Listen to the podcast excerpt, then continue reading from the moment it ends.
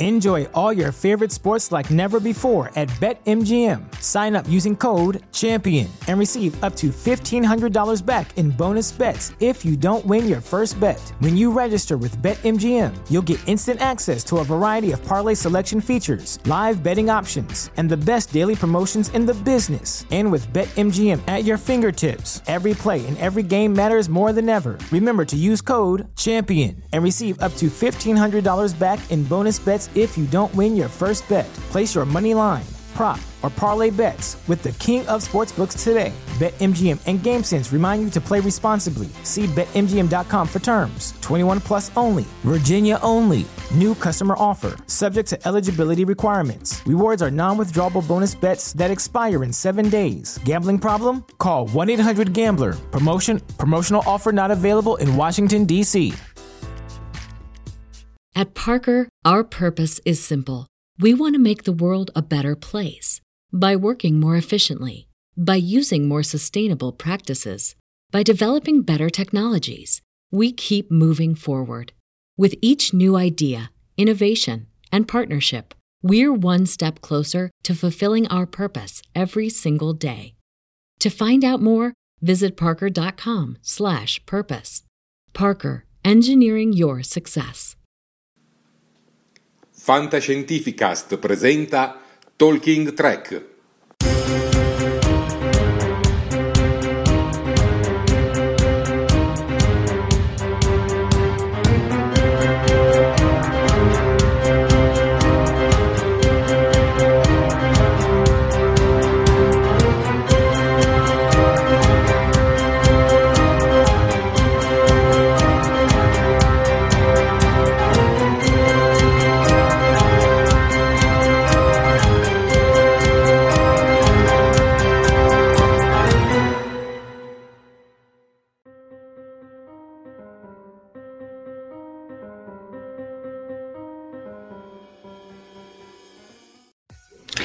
Buonasera a tutti, popolo di Star Trek, e ben collegati in questa nuova diretta di Talking Trek nel nostro after show su Star Trek Picard, l'ultima puntata di Star Trek Picard.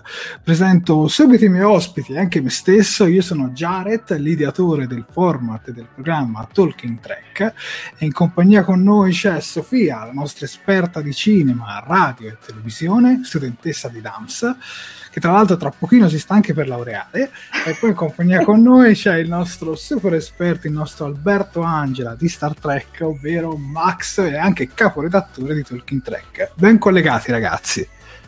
Buonasera a tutti. Il mio saluto questa sera va a tutti coloro che, come noi, da adesso in avanti per un po' di tempo si sentiranno orfani di Star Trek.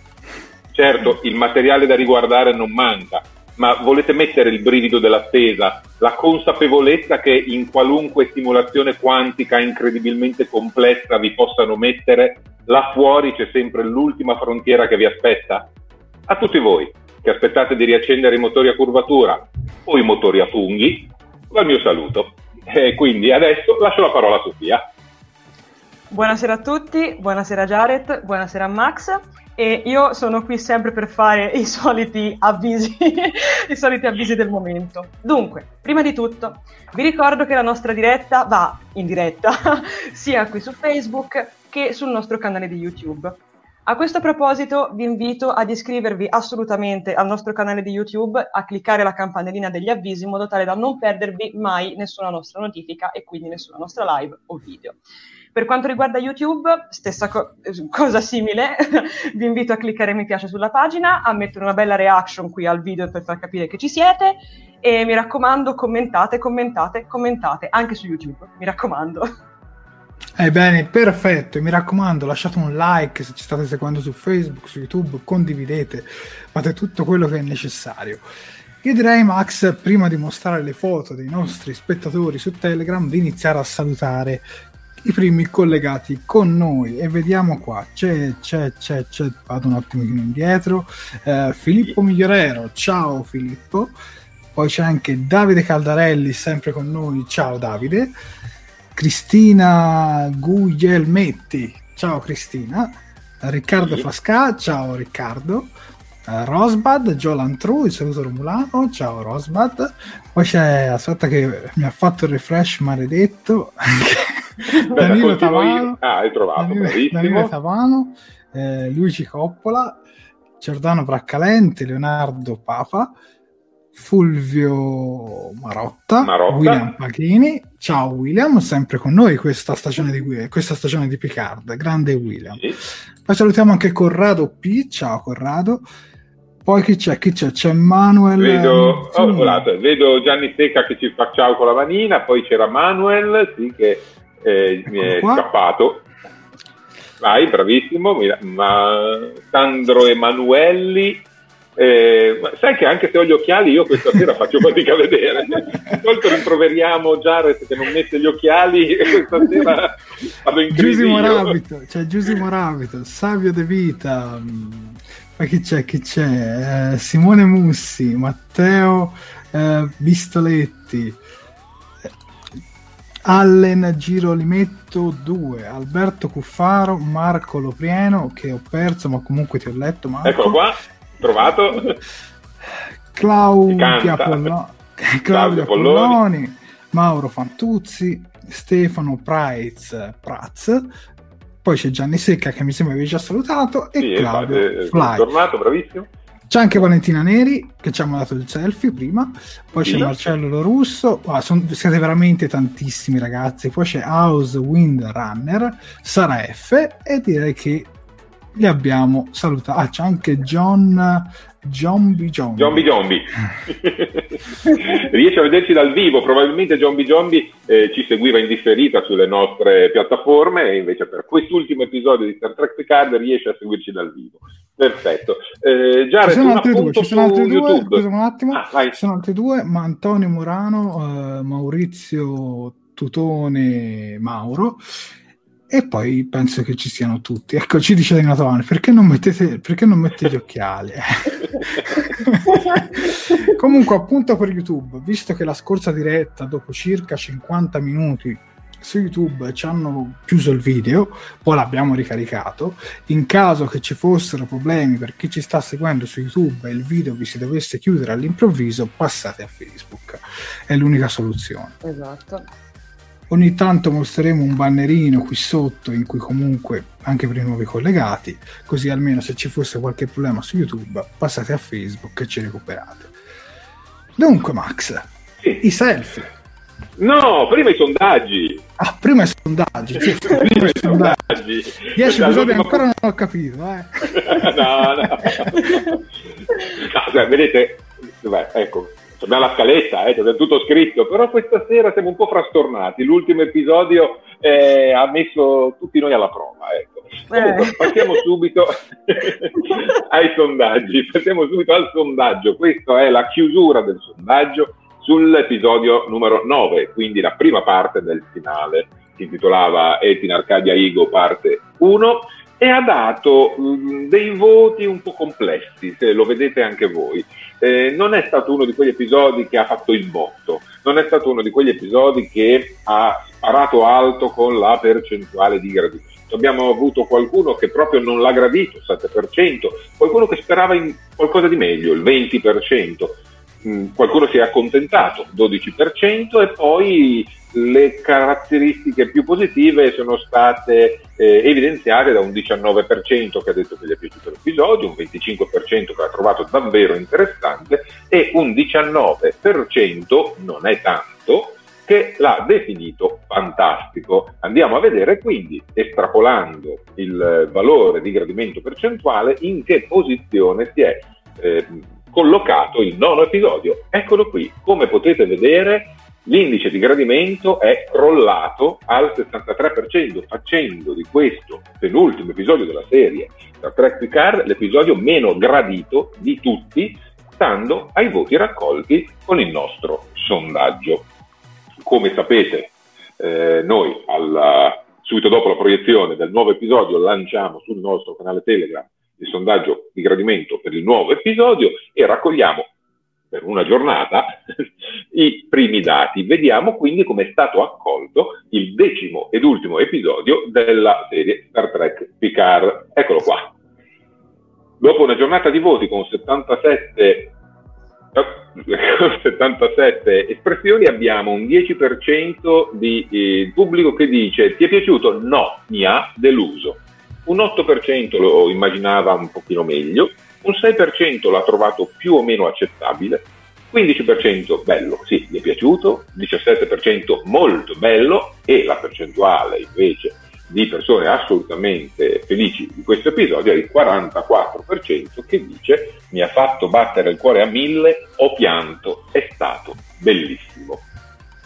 A questo punto, Jared, prima di passare alle foto del pubblico, dobbiamo... Sì, stavo, stavo, salutando un attimino gli ultimi ah, arrivati, ah, adesso a questo punto... Sì, prego, prego. Unto dunto. Gianluca Tozzi, poi c'è Giovanni, Giovanni Maria, Domenico, Angelo. Mario, da Londra, da Londra. Da Londra, accidenti. Mario, Domenico, Andrea, sì. Scusami se l'ho letto male, ma abbiamo tutti problemi di vista. poi c'è, poi, c'è. Uh, poi era arrivato anche Riccardo Galletti. Perfetto, Max, mi dicevi? Che, che adesso è il momento... Passare sì, dillo tu. È il momento di mostrare le foto dei nostri spettatori. Va benissimo, oh, va benissimo, va benissimo. Oh.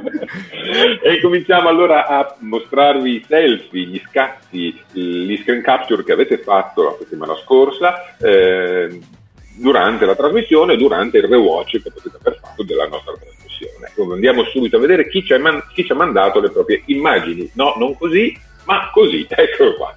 Eh, abbiamo Giusy Morabito che eh, ci manda una bella immagine dell'arrivo ipotetico, noi sappiamo com'è andata, eh, dei sintetici dalla Federazione Unita dei Sintetici.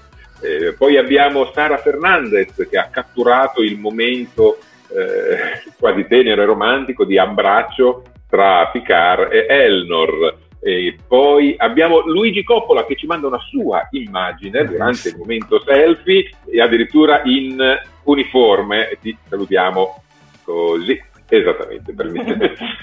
e raccolta nell'ultimo istante prima di andare in diretta Valentina Neri che anche lei ci guardava sul suo grandissimo televisore, eccola qui in primo piano con i suoi selfie e ti ringraziamo tantissimo per essere collegata con noi anche questa sera.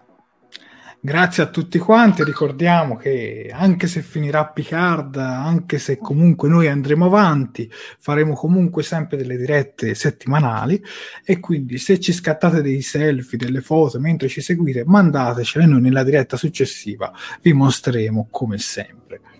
E dai, ringraziamo veramente tutti quanti. E saluto anche Michela Cosparini che si è collegata con noi. Ciao Michela, tra l'altro Michela so che è un insegnante e di, questi, di questo periodo non deve essere facile eh, anche no. per loro. Dai, ci sono tutti quanti, ho salutato tutti quanti, visto che bravo. Direi di mandare il nostro spoiler alert quindi Sofia, un'introduzione prima del spoiler alert? È molto semplice ragazzi, se avete visto l'episodio andate avanti con la visione, se non l'avete ancora visto fuggite siete ancora in tempo perché da qui cominceremo con una sequela di, appunto, di spoiler, parleremo dell'episodio come se non ci fosse un domani. In caso voi vogliate, vogliate fuggire dallo spoiler, potete però comunque recuperare la nostra diretta indifferita quando appunto la rimetteremo, diciamo, in onda. Quindi non temete, ma fuggite sciocchi se, se avete paura degli spoiler. Perfetto, allora spoiler alert.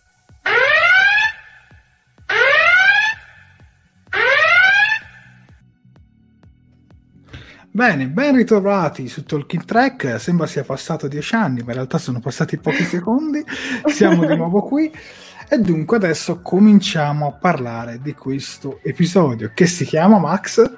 E in Arcadia Igo, parte 2. Semplicemente, sì, sì.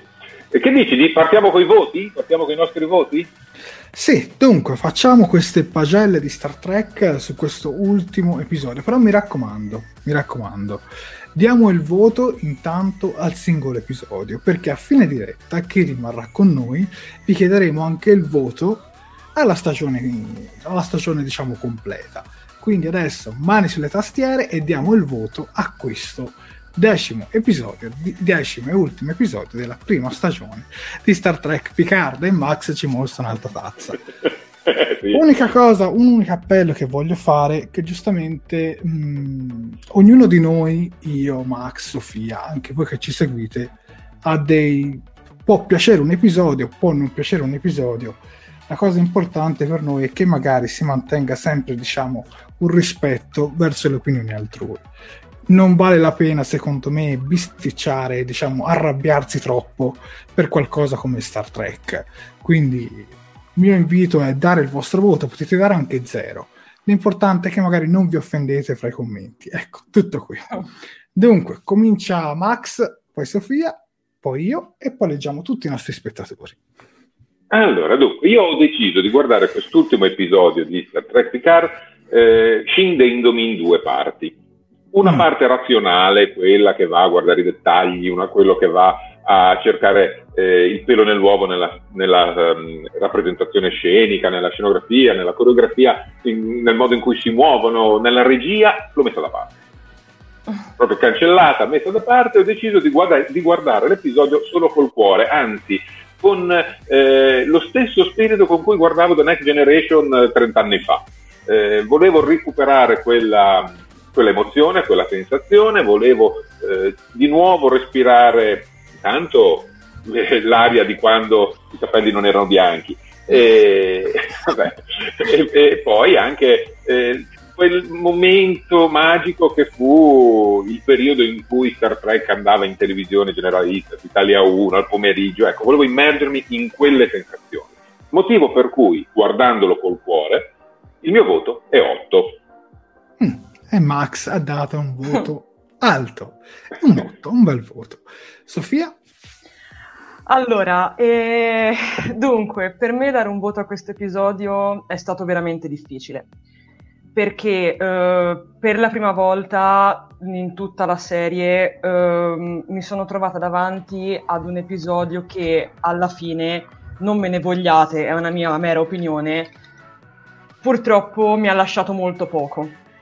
Non, non, voglio essere brutale, però mi ha lasciato molto poco questo, quest'ultimo, quest'ultimo episodio. Però però c'è da dire questo, che fino a un certo punto io l'episodio l'ho apprezzato, non è totalmente da buttare, però ho voluto fare un po' una media matematica, ecco, mettiamola così, perché ci troviamo davanti ad un episodio che secondo me ha delle, delle buone premesse, un'ottima resa tecnica come tutta la, come tutta la serie, infatti l'ho adorata sotto questo punto di vista, ma che purtroppo a un certo punto cade.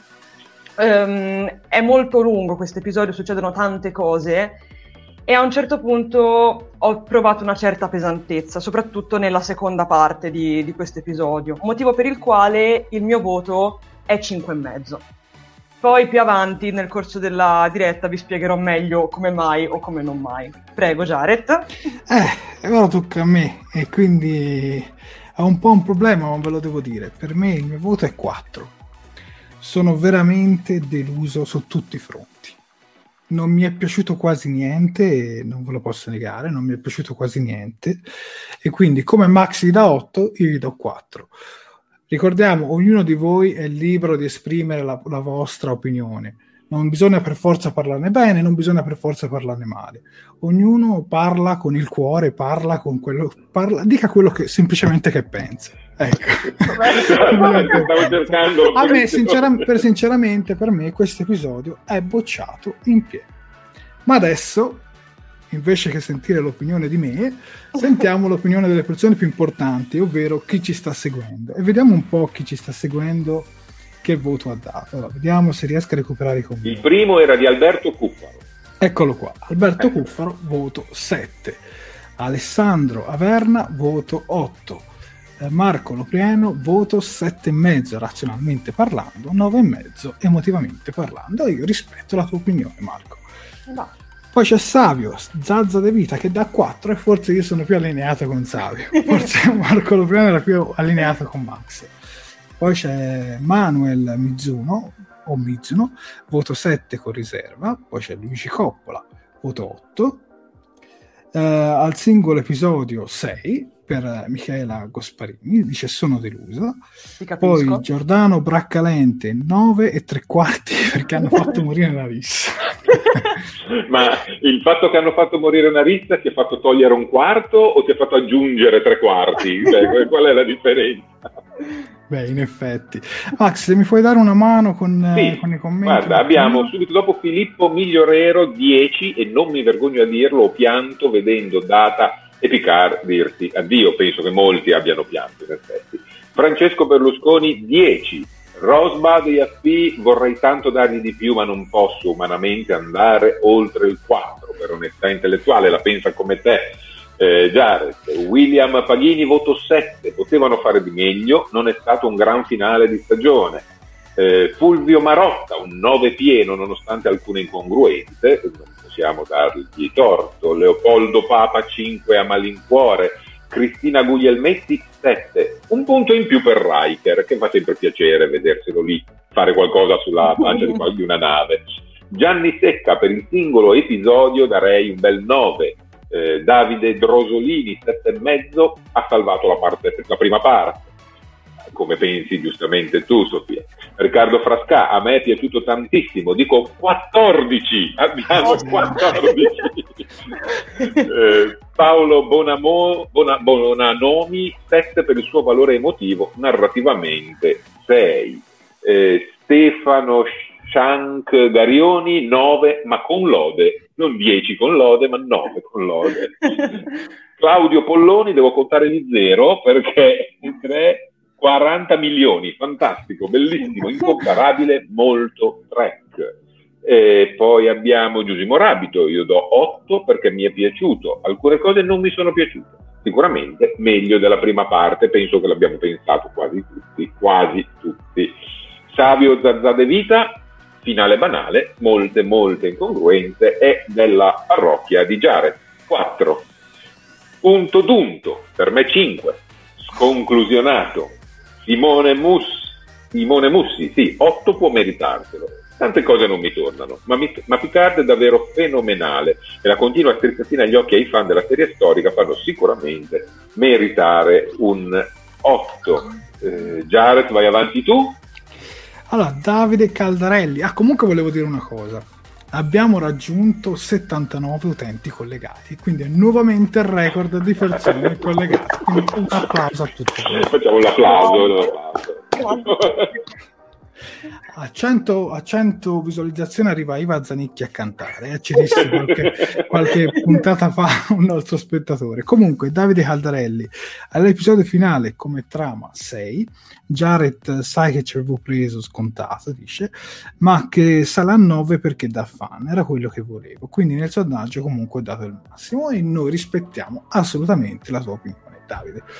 Arriviamo a Mauro che dà 7,5, media tra un 10 e il 10 per il cuore, insufficiente per la sceneggiatura. E mi ha fatto reflash, vediamo un po' di Danilo Cavano, Danilo Cavano 4,5, poteva essere da 9, ma fatto veramente male, montato e sceneggiato malissimo. Patrizio Bergallo 10 il finale. Mario Marinucci, condivido l'approccio di Max, quindi via la parte razionale, solo il cuore e alziamo il punto. Patrizio Bergallo, sei, ah, lui ha, ha, dato già il voto della stagione, casomai andasse via prima del giudizio finale, ha dato un 6, ma passiamo oltre. Claudio Fly, questo episodio 7, eh, Marcello Lorusso, pure per me 8, si è vista una puntata, track. William Paghini, sei troppo di parte. nel frattempo siamo arrivati a 83, grazie ragazzi. Grazie, ah, bellissimo, bravi, bravissimi. eh, aspetta, cerchiamo ancora i voti, abbiamo un Corrado P che dice mi spiace veramente, ma questo finale è una delusione completa, voto 3, Jared ti hanno battuto, voto più basso del tuo. Corrado ha espresso un voto ancora. E noi Corrado basso. rispettiamo comunque la tua opinione. Anzi, è anche interessante sentire un sacco di opinioni discorda, diciamo diverse, mettiamola così come sta succedendo, perché alla fine è anche bello, è anche divertente. Almeno ma sì, ma è questo. Noi, io, io, lo dico sempre, è questo il bello delle dirette, perché tanti episodi passati ci sono state scene che magari io non ho apprezzato, perché magari non ho capito lì per lì. Tra i commenti qualcuno è stato talmente bravo a spiegarmi, a convincermi, che io ho cambiato opinione. E quindi è bello sentire anche opinioni contrastanti costanti, quindi benvengano ogni tipo di commento. Dunque, poi ah, vediamo chi c'è rimasto, Max. Avevamo eh. appunto un, un, Alberto Cuparo che ha cambiato idea nel frattempo e ha rettificato il suo voto su 6. Eh, Mario Marinucci che ci dà un commento. L'arrivo di Riker vale tutta la puntata, ognuno ha il suo momento preferito, ovviamente.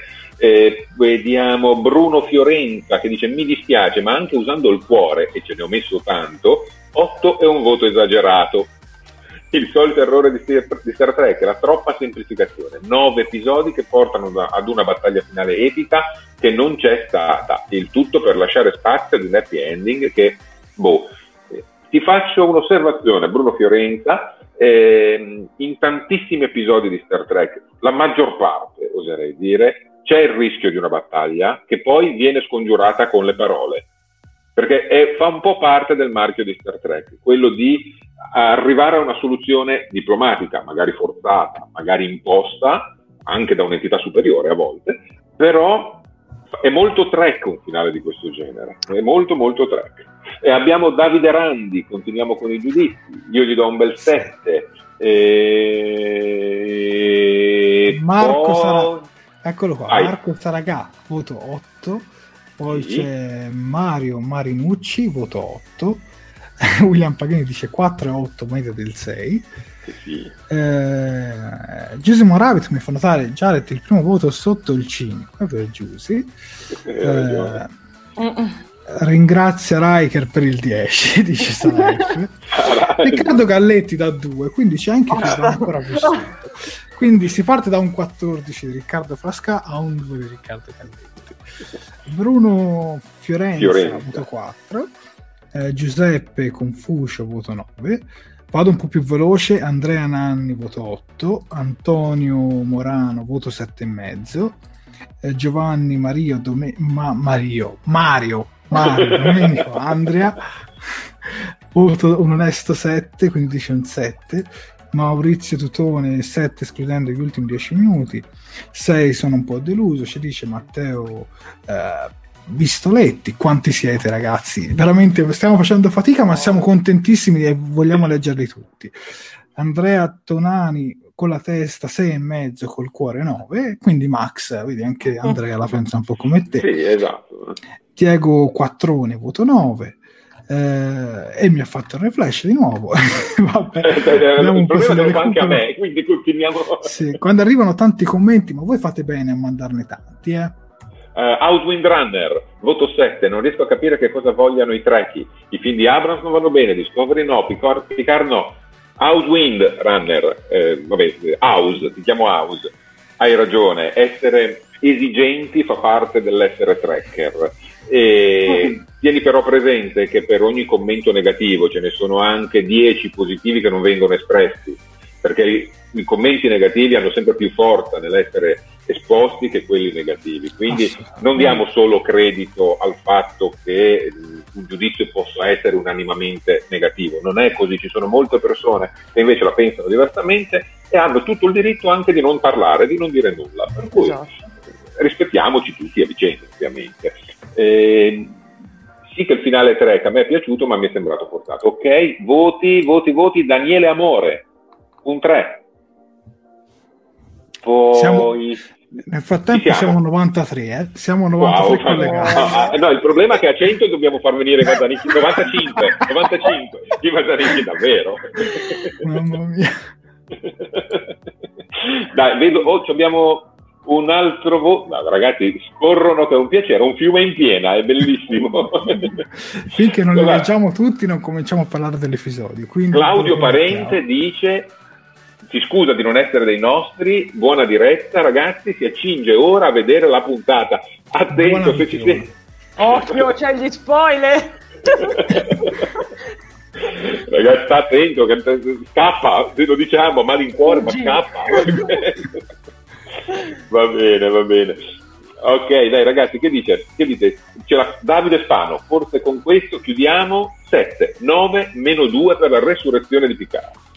Sì, c'era anche Gerbino che gli ha dato un 6. Poi okay. c'è Vincenzo Lami che ha dato 8. Io spero di aver letto tutti, ragazzi. Se ne abbiamo perso qualcuno, riscrivete il commento e, e insomma, noi vi rileggiamo volentieri. Dunque, è arrivato il momento quindi di parlare finalmente di questo episodio, Max. Che dici? Ah, sì, guarda, iniziamo. Ah, c'è Riccardo Nieri che dice un 7 così. Ehm, Daniele, vedi che non, non, non iniziamo. Daniele Porcelli, voto 7 con lacrimino. eh, va bene, dai, ricominciamo, andiamo a incominciare. Andiamo a incominciare. Eh, eccola qui. Iniziamo l'episodio con No, non c'è un flashback questa volta, niente flashback, non c'è il flashback, no, non c'è. Iniziamo. Eh, aspetta con... un attimo, aspetta un attimo, Max. Vai. È arrivato anche Daniele Pinna. Daniele Pinna da 10 dice: Ma avete iniziato mezz'ora prima? Mi sono perso l'inizio di Talking Track. Daniele Pinna non ti sei perso niente perché stavamo soltanto dando i minuti. Quindi sei venuto proprio puntuale. Abbiamo iniziato prima proprio perché era l'ultimo episodio. Sicuramente ci sarà molto più da parlare e quindi abbiamo cominciato a mezz'ora prima, ma in realtà la diretta comincia ora. ora cominciamo a parlare dell'episodio, quindi sei arrivato proprio in tempo. Comunque Daniele ci recuperi in differita, guarda, hai giusto, eh, vediamo un po' i, i primi, la prima mezz'ora, la prima mezz'ora te la devi tutta riguardare in differita, eh, mi piace. Ma no, ma puoi cominciare anche da adesso. Nell'amore intanto dice, ecco, io prendo i popcorn. Via Max, ok, prima scena, vediamo un Narek, no, sì, Narek, sì, fuggitivo che corre eh, su, lungo le coste del pianeta Coppelius fino ad arrivare all'artefatto spiaggiato, vi entra all'interno, ascolta un, uh, uno scampolo di discorso tra eh, Elnor e Sette in cui ragionano sul fatto che gli ex B non li vuole nessuno e quindi si deve rassegnare a questo triste destino si infila nei meandri del cubo e incontra, indovinate un po' chi? Sua sorella. Oh. Sua sorella e ci voleva un, un, ricongiungimento familiare che tutti davano per dispersa su una nave romulana in rotta verso il pianeta Coppelius e invece scopriamo qui che non se n'è mai andata dal cubo. Mm. sì. Hanno un breve confronto eh, in cui Narek recupera delle granate esplosive a solvente e, e la, la, simpatica analista rimane sul tubo perché ha qualcosa da fare, poi lo scopriremo dopo, e Narek esce dal cubo e scappa via, inseguito da Elnor. Nel frattempo, Picard eh, supplica Soji nella sua prigione dorata all'interno della struttura eh, di, di Saintville eh, sempre lì su Coppelio, supplica Soji, che è andato a vedere come stava, di liberarlo e di non trasformarsi nella distruttrice che i Romulani eh, vedono in lei. Questa è, diciamo, la prima sequenza importante dell'episodio. Io direi di lasciare la parola subito a Sofia per un commento su, a caldo. Allora, a caldo a me questo inizio mi è piaciuto. Cioè, mh, come, come, era successo nello scorso episodio, si riparte esattamente dal momento in cui ci eravamo lasciati e, mh, e quindi, insomma, si, si, riparte direttamente da lì. Ci fanno vedere appunto di nuovo il cubo, come ha detto Max, e ci fanno vedere appunto questo, questo ricongiungimento. Sebbene comunque tutto il rapporto, tutta la dinamica che scatta in questo momento tra Narek e Narissa mi sia piaciuta, Dall'altra parte, purtroppo, la parte razionale che Max tanto citava mi ha fatto pensare: sì, ma com'è possibile che Narissa sia ancora lì? Perché chiaramente nello scorso episodio, per logica, ci avevano fatto vedere che lei cioè, alzava i tacchi e, e se ne andava bellamente. Però diciamo che qui avete davanti una Sofia che ancora era, era carica di speranze e quindi diciamo che ha accettato la cosa senza, senza troppe esitazioni. Ragazzi, siamo arrivati a 100. Oh, Qualcuno chiama i Mazzanicchi. Aspettiamo i Mazzanicchi un attimo, aspetta, che c'è bisogno. Pazze. No, però un altro applauso ai nostri spettatori va fatto, ragazzi. Va bene. 100 spettatori collegati tra Facebook e YouTube alle 11 e mezza di, di notte. Io veramente grazie, grazie, grazie. Dicevi Sofia? Ma questo ragazzi, che vi dico, a me questa prima sequenza di scene, anche insieme appunto alla, a quella con, con, con, Picard che parla con Soji, mi è, mi è piaciuta, cioè non, non, l'ho disprezzata, anche perché, ripeto, ero carica di speranze, lo sono rimasta per un bel po' carica di speranze, ma poi tutto quanto mi è crollato addosso. Mm, avrei tanto da dire anche riguardo Soji, ma intanto lascio la parola a voi e ne parleremo più avanti. Jared. Prego. Ma io lascio la parola proprio a te, Max. Ah, dimmi. Sì. allora, in questo episodio eh, ha una serie di fili da ricongiungere, ha tutta una serie di trame che devono essere ricucite e eh, presentate al pubblico in maniera abbastanza, perlomeno, soddisfacente. Questo è uno di quei fili, dobbiamo vedere l'addio, perché poi di questo si tratta alla fine, c'è addirittura un abbraccio fraterno che non c'è mai stato in tutta la stagione, eh, l'addio fra un fratello e una sorella e fra l'altro è un momento in cui scopriamo anche il perché mh, della riluttanza di Narek davanti a tante situazioni imposte dalla Zatvash. Scopriamo che Narek era la pecora nera della famiglia, eh, non era il cattivo convinto, era più lo studioso, quello un po' messo da parte, forse perché è gracilino, all'apparenza un po' deboluccio rispetto poi a Cotanza sorella. I due quindi hanno questo ultimo confronto, si salutano e ognuno va verso il proprio destino. L'ho trovata toccante e anche abbastanza emotiva, tutto sommato. È vero, razionalmente ci sono dei problemi, non se n'è mai accorto nessuno, non ce l'avete fatto capire prima che Narissa si era solo teletrasportata nella stanza accanto e invece che su i, i, le astronavi romulane in orbita intorno all'artefatto nell'episodio a pezzi eh, però a questo punto, dovendo ricucire tutti i fili, è stata una scelta secondo me eh, giustificabile. Eh, mi collego subito a un discorso più ampio. Forse i fili dovevano essere ricuciti un po' più gradualmente e non tutti nell'ultimo episodio, su questo sono d'accordo, su questo sono assolutamente d'accordo. Però come mi ha fatto notare eh, sia in privato che poi in pubblico a tutti noi più volte eh, uno dei nostri più eh, fedeli ascoltatori, Davide Picillo, è nel modo di fare di Chabon, quello di dipanare una trama intricatissima, ricca di dettagli, per poi chiudere tutto alla fine per dare un grosso impatto emotivo eh, che lasci il segno. Probabilmente funziona meglio sulle pagine scritte che in televisione però eh, il marchio di fabbrica è questo. Ecco. Jared, tocca a te. Ma io sinceramente sono rimasto perplesso. Perché quando vediamo lei l'ultima volta dagli ex, attaccata dagli ex B, che poi in realtà erano diventati Borg, perché 7 di 9 era tornata, è diventata regina e quindi erano diventati Borg per, un, per una frazione di tempo. Lei si era trasportata via era proprio scappata via con la sua astronave ed era andata via. Come ci è tornata lì? Non te lo fanno vedere. Ti fanno sì, vedere che si teletrasporta e nella sequenza successiva vedi le, gli uccelli romulani che partono. Ma lei a bordo eh, non ma, te la fanno vedere. Eh, ma non mi so. fanno neanche vedere che è rimasta a bordo. Cioè, fanno allora... intuire che lei se ne sia andata. Cioè, ma, scusa, Max, eh, ma scusa Max, ma se tu sei attaccato da un'orda di zombie, perché alla fine uh. quella scena lì era un po' un riferimento a quello, io dubito che lei li si sia salvata nel caso. Quindi, boh, sinceramente io sono rimasto perplesso.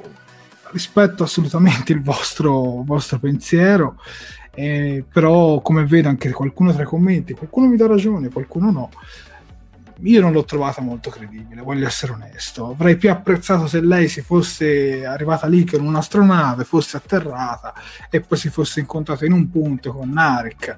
L'avrei trovato molto più sensato che proprio sull'astronave Borg. Con tutti quei Borg a bordo, lei non la trovavano.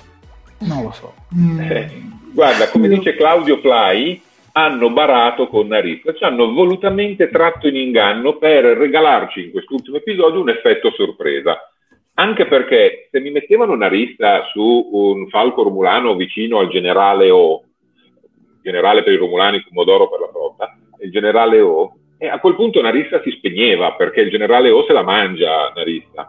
Su questo concordo, Max. Mm. Però quindi... non, mi ha, non, mi ha, convinto tantissimo, voglio essere onesto. Da come si era visto, io avevo dato in automatico che lei arrivasse. Comunque, vabbè. Vabbè, tanto è andata così, non possiamo farci niente. è andata così, dai. Narissa deve andare uh, incontro al suo triste destino in un epico scontro tra donne di, una, di un certo spessore, dai. E invece, della, della, e invece, della, scena, no, del confronto Soji-Picard, che cosa diciamo? Ma lascio la eh. parola a voi. Chi vuol partire? io no. Va bene, parto io, parto io, poi sì. così eh, diamo tempo. Io, io l'ho trovata quasi poetica, è, è Picard allo stato puro. In tutto questo episodio c'è la filosofia di Picard, del diplomatico Picard, del maturo Picard, eh, che, che, emerge, emerge a tutti i livelli. La semplice frase non diventare il eh, nemico che i tuoi nemici vogliono che tu sia è l'apoteosi della libertà di scelta, eh, la, la libertà di autodeterminarsi che è un po' il filo conduttore di tutto questo episodio, fino ad arrivare alla terribile autodeterminazione di Data al termine di questo episodio. E quindi l'ho trovata altamente poetica, eh, specialmente appunto riferita al, al finale. Ecco. Sofia, Jared, chi vuole? E guarda, allora io avrei da aprire una parentesi enorme riguardo Soji in questo episodio qua, perché per quanto comunque eh, l'episodio in sé, come ho detto, secondo me ha avuto degli alti e dei bassi, e anzi la stagione tutta ha avuto degli alti e dei bassi, secondo me eh, Soji in questi ultimi episodi, soprattutto in questo, ha avuto, eh, parere mio chiaramente, dei grossi problemi di, di, di scrittura del personaggio.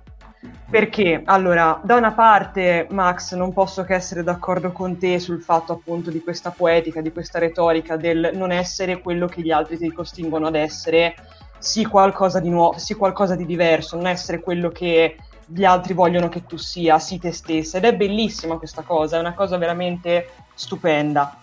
Dall'altra parte, però, c'è il problema che eh, questo discorso Picard a Soji all'interno di questo stesso episodio glielo fa un sacco di volte e Soji, dura come il marmo, ci mette un sacco per arrivare alla... Cioè il, cioè, il problema principale, secondo me, di Soji è che si rende conto, cioè è come se in certi momenti le cose le entrassero da un orecchio e gli uscissero da quell'altro, perché comunque già negli episodi prima si accennava a questo discorso, già, ma già dai tempi in cui si era nella tenuta dei Riker si accennava a questo discorso del non essere come, non essere come gli altri ti hanno fatto, sii te stessa, sii consapevole di quello che sei e così. Discorsi bellissimi che però con Soji vengono fatti in continuazione, cioè vengono ripetuti secondo me all'inverosimile e vengono poi effettivamente ascoltati da Soji solamente all'ultimo e a me questa cosa mi ha lasciato un po' di stucco perché comunque um, come si può dire cioè, è una cosa che viene veramente ripetuta per tutto il sacrosanto episodio mm, il rapporto secondo me qui tra mm, Soji e, mm, e coso e, e Picard si sviluppa solo su questo. E a me personalmente non ha convinto. Mm, io ho un problema con Soji stavolta, non con Elnor, ma anzi qua Elnor mi è anche piaciuto, ma con Soji, quindi perdonatemi la mia verissima opinione, ma dovevo togliermi un attimo questo dente, ecco. Vabbè, a me questa scena in realtà, quella fra Picard e Soji, in realtà non, non è disturbato, non mi ha disturbato. Sì, diciamo è un discorso che in realtà gli ha fatto tante volte, tante tante volte nel corso della stagione La prima volta magari era bello perché era d'effetto, tu ti devi fidare di me, guardami gli occhi, guardami come mi pulsa il cuore, mi sembra nell'episodio Nefente o qualcosa del genere. Sì. E lì era veramente bello, però continuare a ripetere la stessa scena, la stessa è sul tavolino e adesso qui poi sarà che io odio quei cavolo di... Vabbè, poi lo, poi lo diciamo più avanti. Però non, non, intendevo questa scena, quei, quei, visori che si aprivano così e non da un'astronave, ma che si aprivano così alla mod di Iron Man, in cui tu puoi parlare ovunque, non in questa scena in particolare, ma quando poi lui è sulla, sulla sirena e lei è, diciamo, è su Sinterville, o come si vuole chiamare la città di Sint Boh, comunque a me questa scena qui di confronto fra Picard e Soji in realtà non è dispiaciuta. Un po' ripetitiva nel corso della serie, ma comunque... Dai, questa, almeno questa scena qua non la boccio. Andiamo avanti, Max. Andiamo avanti Andiamo e proponi- eh, proponiamo la prossima scena Eccola qui, eh, riassunta in una immagine emblematica, ovvero eh, la riparazione della sirena grazie al eh, cacciavite sonico, come lo possiamo chiamare? L'anello di, lan- l'anello di lanterna verde. L'anello di lanterna verde. E poi ti fa vedere qualsiasi cosa che tu stai pensando. L'ocarina magica, non so, mettertele tutte.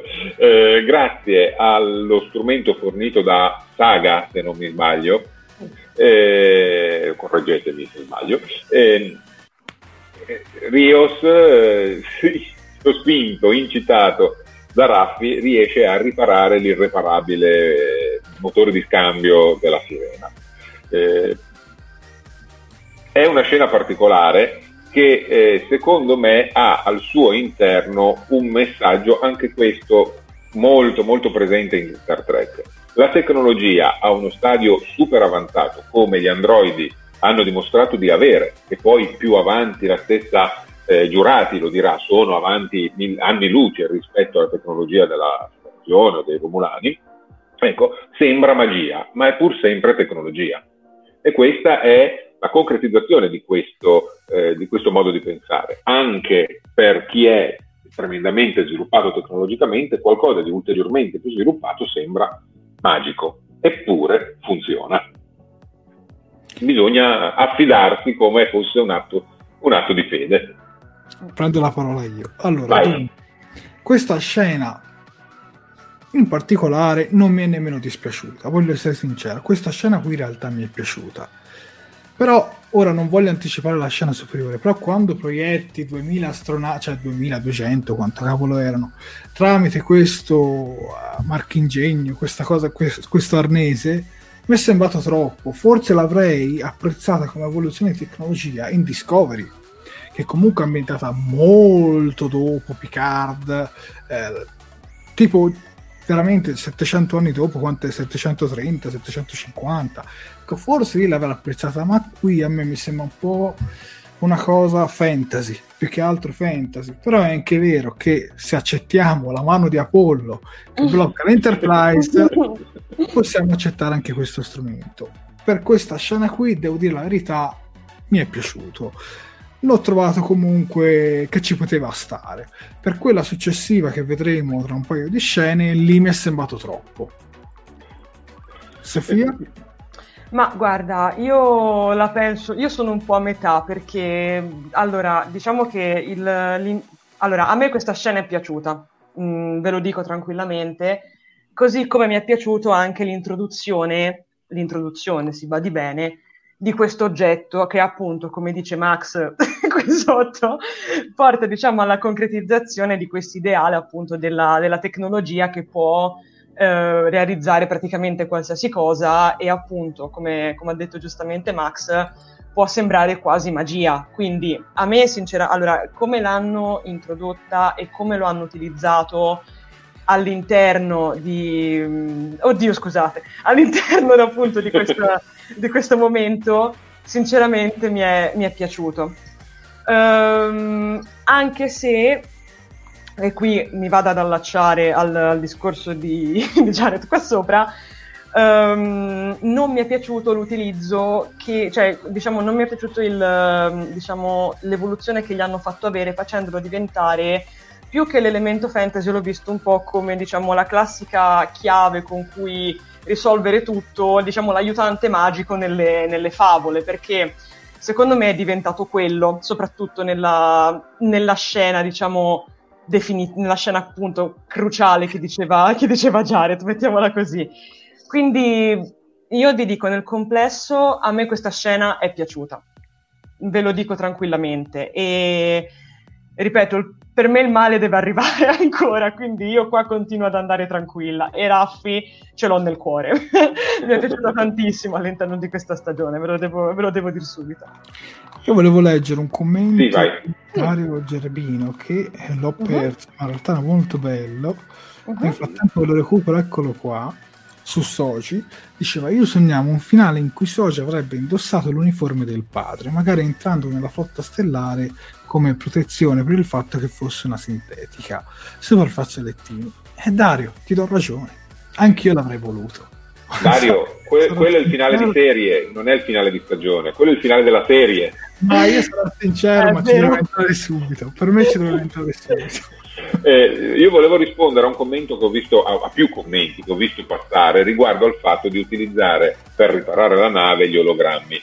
Allora, nel momento in cui devono riparare la nave, la nave è offline, il motore è disattivato, mm. non c'è energia, per cui gli ologrammi non possono essere attivati. Esatto. Al contrario, avrebbero potuto utilizzare gli ologrammi nel momento in cui ci si ritrovano sopra solo la Giurati e Picard e devono far funzionare la nave. Il tattico e il navigatore potevano utilizzarlo. Però qui non avevano la possibilità di utilizzare eh, gli ologrammi in questo specifico momento. C'era un commento che ho perso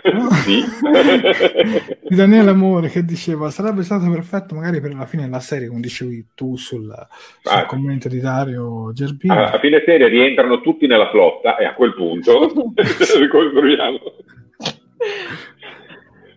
Eh, va bene. Eh, nel frattempo, se vuoi, possiamo passare alla sequenza sì, sì, successiva, sono... che è qui riassunta in un momento emblematico, il momento in cui quello che si pensava fosse il cattivone al pari dei Romulani del momento viene eliminato con un altro cacciavite sonico. Però in realtà eh, in questa scena riassumiamo tutta una situazione molto più ampia, ovvero Narek arriva davanti alla sirena, inizia a tirargli dei sassi, attira l'attenzione e alla fine riesce a conquistare la fiducia, o almeno in parte, del, dell'equipaggio della Sirena presente in quel momento, che si riduce a essere Elnor, eh, Raffi e Rios, e gli spiega loro la situazione che si è evoluta all'interno di Synthville e del fatto che stanno costruendo il radiofaro per contattare la Federazione Unita dei Sintetici e mettono a punto un piano per sabotare questo, questa costruzione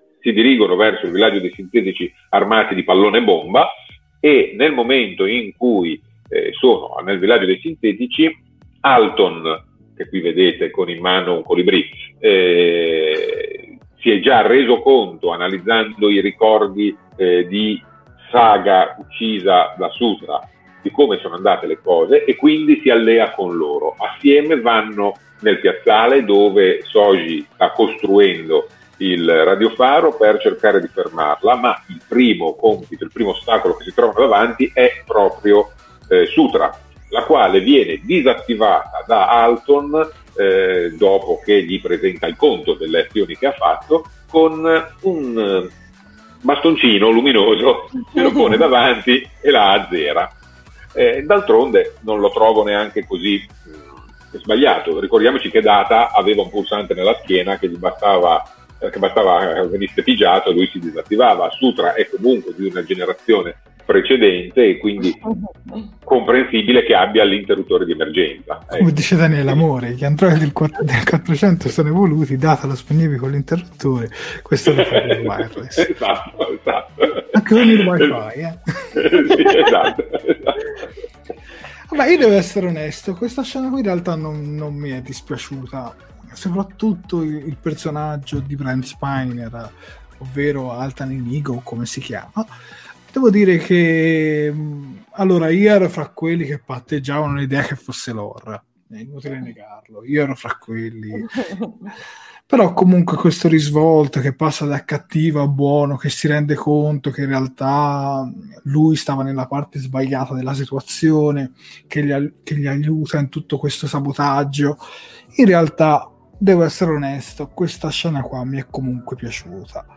Non mi è piaciuto però il discorso che mentre c'è Soci che crea il segnale, a un certo punto c'è proprio lui, Altan, che dice vai, e ora potete attaccarli e li mm. prendono a botte come se nulla fosse. Ma se gli androidi, diceva anche la figlia di Riker, spezzano un ferro con un dito, spezzano insomma, tu, cioè hanno, sono molto più potenti, mettiamola così, nel combattimento corpo a corpo. Com'è che Narek e Elnor con due cazzottini li buttano giù le mani completamente non scalfite, neanche un pezzettino di sangue, nulla.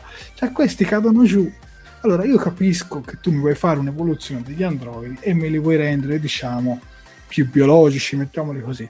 Però io avrei preferito un'evoluzione degli androidi più alla Terminator a questo punto, che mi rendevi la pelle più umana, ma che comunque la forza fisica, tutti quegli aspetti lì, me li lasciavi perché sennò altrimenti è un passo indietro, non un passo in avanti rispetto a Data. Ma sai cosa e penso? Poi, io... Poi, ah, scusa, scusa.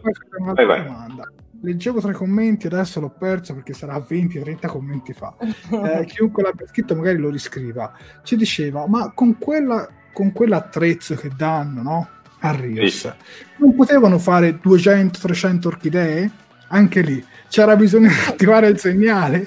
Sai, un attrezzo del genere basta che ne dai uno in mano a ogni sintetico, ne pensa milioni di orchidee, le piazza lì davanti, poi devi vedere come entrano i Romulani, vedere come entra la federazione e tutto quanto. Quindi secondo me alternative ce n'erano, però vi ripeto, questa scena qui mm, in realtà a me comunque non mi è dispiaciuto, almeno il personaggio di Brent Spiner, come si è comportato in questa scena, lo reputo comunque accettabile. Mm. Lascio la parola a voi altri. Vai Sofia, vai Sofia. Allora, dunque... Allora ragazzi, io vengo un pochino a rompere le uova nel paniere, soprattutto a Jared, perché allora, se da una parte eh, tutto il resto, diciamo che tutto il discorso del sabotaggio, quindi dell'avvicinamento di, di Narek, dell'arrivo appunto con questo pallone bomba nella, in, in Sinterville, come si chiama, non ricordo, non, mi, non oserò più dire cosa, quindi piuttosto non dico nulla. Um, diciamo che tutta quella parte lì mi è piaciuta. Mi è piaciuto anche sebbene secondo me un po' raffazzonato, cioè poteva essere trattato un pelo meglio, il modo in cui, eh, diciamo, Sung, lo chiamo così, cambia idea.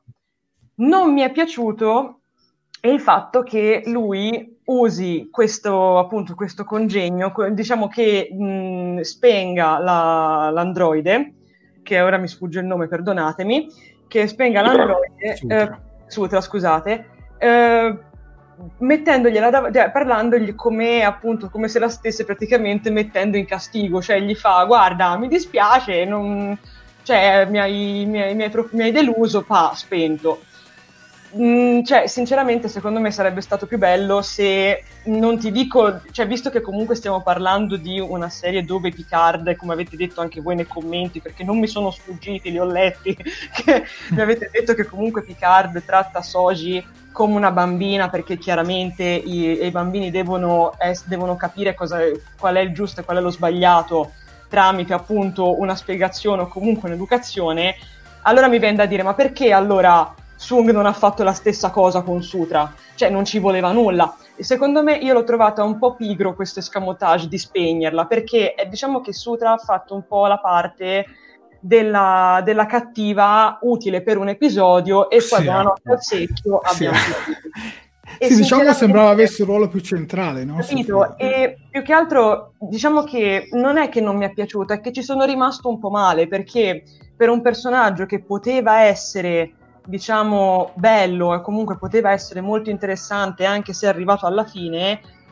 secondo me se lo sono giocati male, però ripeto, nel complesso tutta la, tutta la sequenza mi è piaciuta. Quindi è solamente questa cosina qua che mi ha fatto mm, un pochino storcere il naso, ma tolto questo, per il resto, ragazzi, qui ancora con me si fila liscio come l'olio.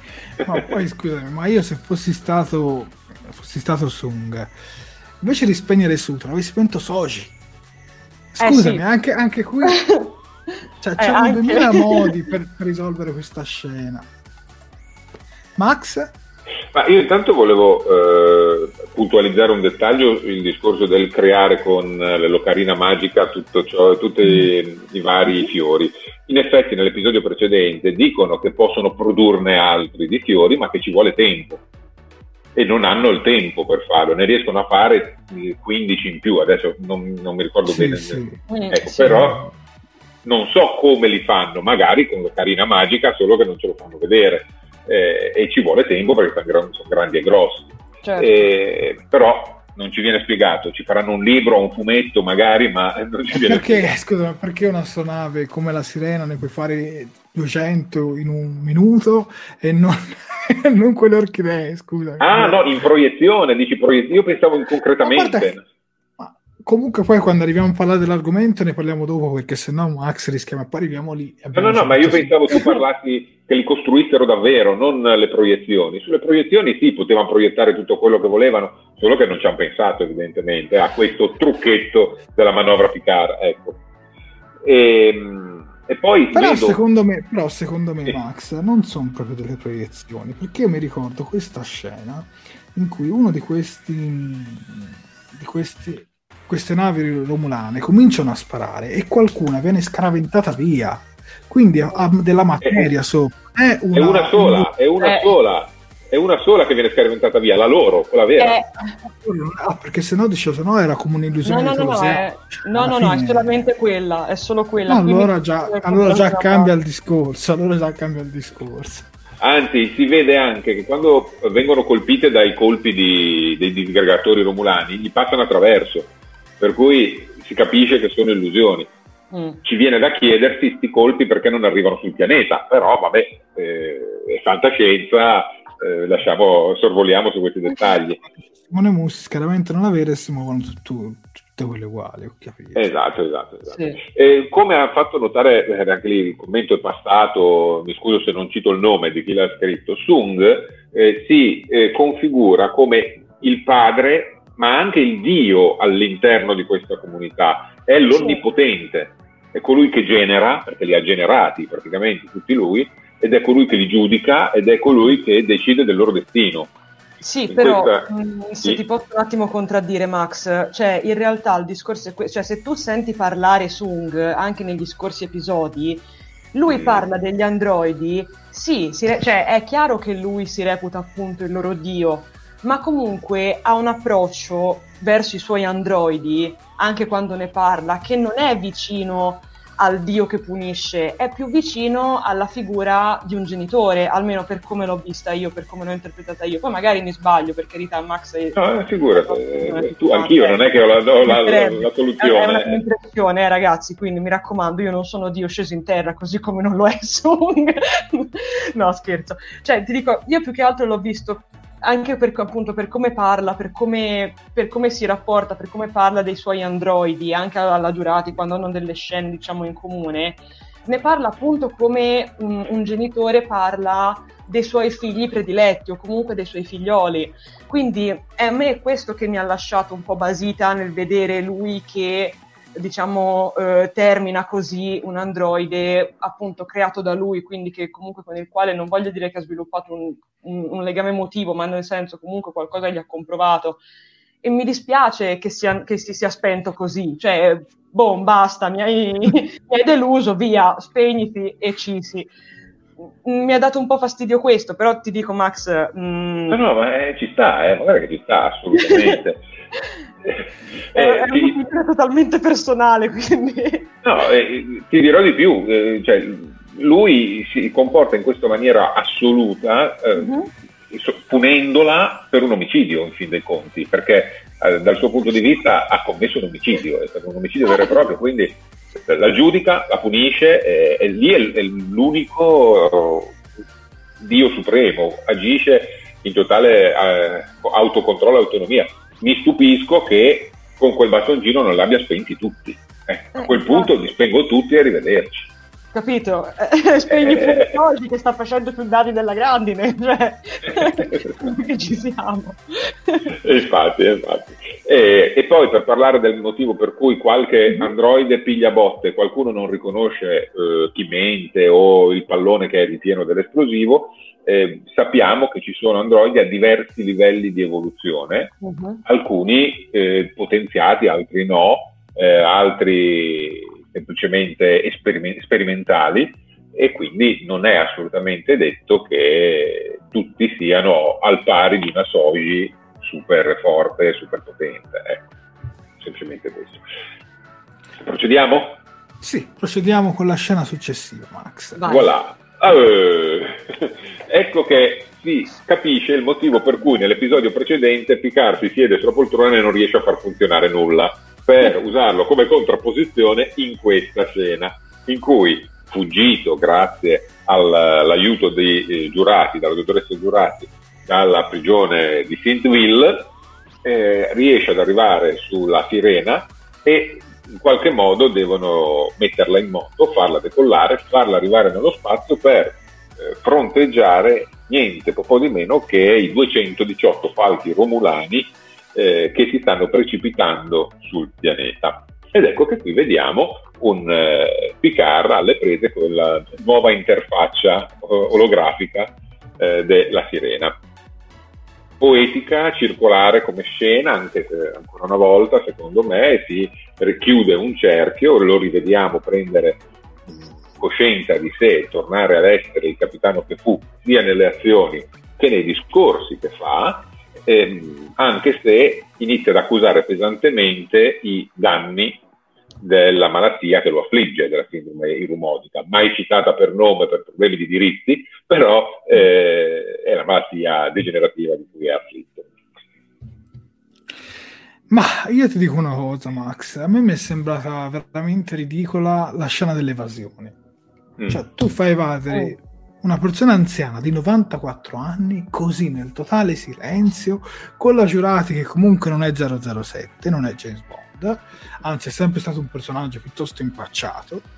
Questo evade, lascia la città così, ho capito che tutti stavano guardando il segnale, però c'erano anche due di guardia lì davanti, cioè quindi quando arrivano Elnor, Narek, tutti quanti, gli barrano queste due lance davanti, dicono non potete passare. Riccardo e la giurati vanno via, nemmeno ce lo fanno vedere, proprio dice tanto è facile, no? Come se fosse un teletrasporto da lì all'astronave. Avrei più gradito mi avessero fatto vedere un teletrasporto, avessero abbassato, che ne so, degli scudi, avessero fatto qualcosa da quella location e si fossero teletrasportati lì. Avrebbe dato più senso, ma non farmi vedere nulla e dare per scontato che loro due lo fanno facilmente, io l'ho trovato un'incongruenza, non lo so, non mi ha convinto per niente, non so voi. Poi per carità, la scena in cui lui si mette ai comandi, che lui parte, che lui dice vediamo se ho capito bene dal Rios, per carità poetica, bellissima, l'ho anche apprezzata.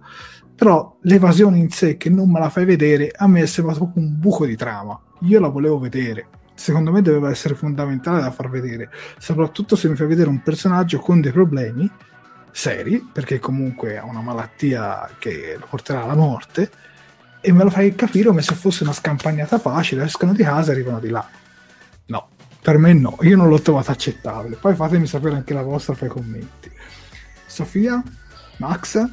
Ma allora, sì, allora sentite, uh, a me nel complesso la scena non mi è dispiaciuta, cioè comunque mh, in questo momento avevo diciamo ancora un po' di, di, di quell'effetto di sospensione della credulità e quindi in realtà l'ho trovata, l'ho trovata, bella, cioè mi è piaciuto anche sinceramente, qui spezzo una lancia a quello che era successo nell'episodio precedente, mi è piaciuto anche vedere Picard sulla sedia di comando, perché se l'altra volta avevo trovato un po' un escamotage per, eh, appunto, per buttarci la battutina facile, qua invece l'ho trovato sensato. Tant'è che, tra l'altro, Picard stesso dice: Vediamo se ho imparato, se ho guardato bene Rios. E sinceramente mi è piaciuto. Per quanto riguarda la scena della fuga, sì, ci sono dei tagli, si vede chiaramente ci sono dei tagli piuttosto grossi, si vede che manca effettivamente qualcosa. Io sinceramente un minuto in più me lo, me lo sarei, insomma, l'avrei sprecato per raccontare questa cosa, ma ora forse è una cosa che non ho capito io, quindi ragazzi illuminatemi nel caso. Il mio dubbio non è stato tanto il vediamo mh, appunto com'è possibile che loro fugano così facilmente, che anche lì ci sarebbe da aprire un capitolo a parte, perché come dice giustamente Jared, è un po' strano vedere che in, nessuno si sia messo di guardia lì e dica oh ragazzi cosa fate, tornate indietro. Ma io l'avrei accettata no. questa scena se ci fosse stata la Giorgio a scortare Picard. Allora dici, vabbè, c'è la Giorgio, sì. lei è scaltra, cioè riesce a fare certo. tutto, riesce a nascondersi, è della sezione 31, vai, certo. Ma, la... Ma, non la Giurati, dai, la Giurati il personaggio più impacciato e più goff. Come... Dai, immaginate come se Nilix facesse scappare un personaggio da, da, una base per portarlo all'astronave alla Voyager, ma erano già morti dopo due passi. Perché per me la giurati a livello di, impaccia, a livello di goffaggine siamo ai livelli di Nix. Eh. Posso concludere? Sì. A me la cosa che mi ha lasciato più, ripeto, più insomma così, soprattutto ripensandoci dopo, ma ripeto, magari è a me che che è che sì, hai ragione Savio. Comunque, magari è a me che è sfuggito questo dettaglio qua, quindi davvero ragazzi, illuminatevi, lo dico sia a Max che a Jared che a tutti quegli altri nei commenti.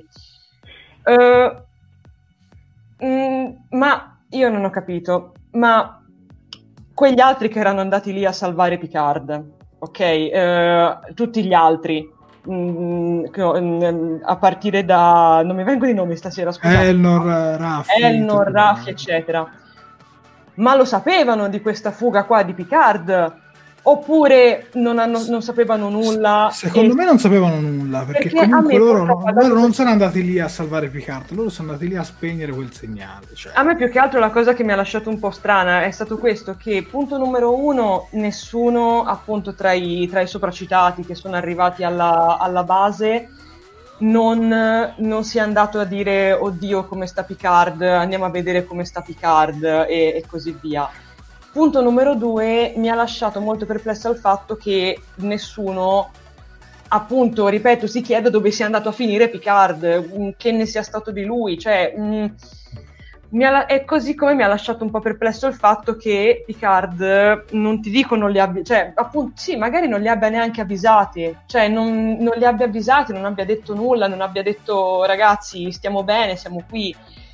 Mm, ci sono stati dei grossi tagli secondo me all'interno di questo episodio, in questa prima parte che comunque a me nonostante le critiche che sto dando, che sono comunque piccola cosa secondo me, ehm, è piaciuta, però ci sono dei buchi molto grossi e qui si cominciano piano piano a venire fuori perché certe cose, ben, cioè, certe cose si vedono, almeno secondo me. Mm. Ma poi, cioè, parliamoci chiaro, io non capisco poi, perché eh. fare quei 20 minuti alla fine e premere tutto insieme quei 40 minuti. Io avrei fatto, con tutto rispetto per Data, che è il mio personaggio preferito di Star Trek, eh, e lo tengo anche a precisare, avrei fatto durare l'episodio 50 minuti, avresti spiegato meglio nei dettagli alcune scene e poi al finale volemmosi bene lo facevi negli ultimi 10 minuti. Cioè, alcune scene veramente è facile dire sì, ma io lo intuivo. Ma insomma, ha 94 anni questo personaggio, lo dicono anche all'interno dell'episodio. E aveva anche la malattia ancora, non era ancora diventato un... quello che scopriremo dopo quindi, come dicono molti, ma bastava una spiegazione semplice, abbassava gli scudi, avviavano un teletrasporter e si trovavano dall'altra parte, inserivano delle coordinate e si trovavano dall'altra parte. Ma darla per scontata che loro facciano così facilmente, boh, cioè pensate a Narek che quando doveva uscire hanno dovuto metterci Sutra nel mezzo, organizzare tutto un casino per farlo uscire di prigione. Ah, e poi anche un'altra cosa, com'è che Narek in prigione dietro una dietro tutta una camera blindata e invece Picard bello lì nei suoi alloggi come se fosse boh, mm, anche lì questa cosa non mi è piaciuta anche perché da come finiva l'episodio scorso sembrava che Picard dovesse finire su una prigione doveva essere tutto schermato ecco mi veniva in mente la parola. Come si chiamavano quelle prigioni Max? Quelle che tenevano nelle astronavi nelle astronavi? Non mi viene in mente la parola. Eh, vabbè le celle, non so. Sì, c'era, c'era, quella tecnologia davanti, quella azzurra lì che non mi Il campo di forza. Il campo di forza, ecco. Il campo di forza. Arek ah, l'hanno messo dietro, diciamo, una sorta di campo di forza, invece lui così, bello, libero. non lo so, non mi ha convinto neanche questo. E il fatto è che comunque loro sono riusciti a scappare senza un minimo di spiegazione e poi mi dai 20 minuti alla fine inutili perché certe scene secondo me si potevano salvare alcune, non tutte ma alcune non lo so, comunque molti mi dicono che non gli devo toccare Nilix. allora, guarda, per dare ordine un po' a questa scena, eh, Picard e la Giurati sanno che il resto dell'equipaggio è alla sirena. Esatto. Per cui il fatto che vogliono scappare e ricongiungersi con il resto dell'equipaggio ha una sua logica non ci fanno vedere come scappano e questo siamo tutti d'accordo. Anche qui il mio momento razionale abbiamo ok. Sono, rieccomi, sono sparito okay. un attimo. Ecco, okay. dicevo, rievochiamo il mio momento razionale che avevo messo da parte, il mio io razionale che avevo messo da parte. Qui manca tutto un pezzo di narrazione. Non, sì. Come avete detto giustamente voi, come fanno a fuggire? Me lo giustifico dicendo tutti i sintetici sono in piazza in parte a sì, seguire... ma ci sono quelli davanti. Allora perché quando sono entrati, nonostante erano in piazza, li hanno placcati subito a Narek? Eh, perché prima in piazza tutto procedeva tranquillamente, poi in piazza c'è stata l'emergenza, l'aggressione, e allora sono convogliati tutti verso la piazza, mentre eh, Picard e la Giurati si sono trovati in campo libero e sono scappati. Io, io, la ricostruisco così, certo. è ovvio che se me la fai vedere sono più contento, cioè, almeno non, non, mi devo fare il mio trip mentale, questo, questo, questo sì, assolutamente. E, ah, qui tanto continua la diatriba su Nilis, che non può essere toccato o toccato a padellate, va bene. Comunque sia, eh, mentre tutti scappano e tutti si arrovellano per salvare il mondo, l'universo, tutto dalla invasione dei sintetici, c'è qualcuno che arriva a eh, compiere una vendetta sull'artefatto o cubo Borg. Le due donne forti della serie si scontrano e ancora una volta c'è una resa dei conti, la chiusura di un cerchio. Sette arriva a eh, compiere la vendetta che Tug meritava, elimina la sua eh, assassina e la elimina a cazzottate, mentre questa cerca di armare il cubo contro la sirena che ormai è arrivata in orbita, eh, pilotata da Jean-Luc Picard. Vedo Sofia che inizia a disperarsi, per cui vorrei darle la parola. Io inizio a disperarmi qui un po', non tanto per il discorso delle scazzottate, perché allora, spezziamo sempre una lancia enorme, secondo me, a favore di questa serie. Visivamente, anche a livello di combattimenti, ha fatto dei passi veramente da gigante, perché a me questo combattimento, come lo hanno, mh, come l'hanno gestito, è piaciuto, come te l'hanno fatto vedere, perché lo, le, qui la regia l'ho trovata tranquilla, limpida, lucida, ti fanno vedere tutti i passaggi e va bene il confronto tra loro due in realtà mi è piaciuto, cioè nel senso mh, mm, sono due ottimi personaggi. Ora, io 7 di 9 la conosco poco, ok, rispetto a voi, quindi mi baso su quello che ho, che ho diciamo, imparato a conoscere, eh, appunto, di quello, che ho imparato, a, che, che ho imparato appunto nel corso della serie. E mi sembra un personaggio mo- molto, molto bello, molto interessante. Dall'altra parte abbiamo Narissa che anche lei, secondo me, soprattutto in questi ultimi episodi, si è rivelata essere un, un, un personaggio molto interessante e con tante potenzialità. Quello che a me mi ha fatto storcere il naso è il modo in cui finisce il combattimento. Avete mai visto Die Hard? Die Hard, il cattivo, muore alla stessa identica maniera. Ora, anche qui, Mm, io mi trovo ad urlare allo spreco. Ho urlato allo spreco prima quando, mm, quando la nostra cara Sutra è stata, disa- è stata spenta co- col telecomandino wifi. Da quest'altra parte eh, mi, mm, ho urlato al, al, disastro quando ho visto Narissa che volava giù dal, dai piani del, del cubo Borg non mi è piaciuto. Poteva finire in altre maniere. Pote- lei doveva, cioè, allora, che dovesse morire o comunque presunto a morte, perché qua non si sa mai, ce l'aveva scritto praticamente in fronte. Però non mi è piaciuto il, come l'hanno conclusa, sinceramente. Mm, vi dico, mm, mia opinione personale, però purtroppo la conclusione di questo combattimento non ha fatto per me. Mi spiace. E qui comincio a storcere veramente il naso.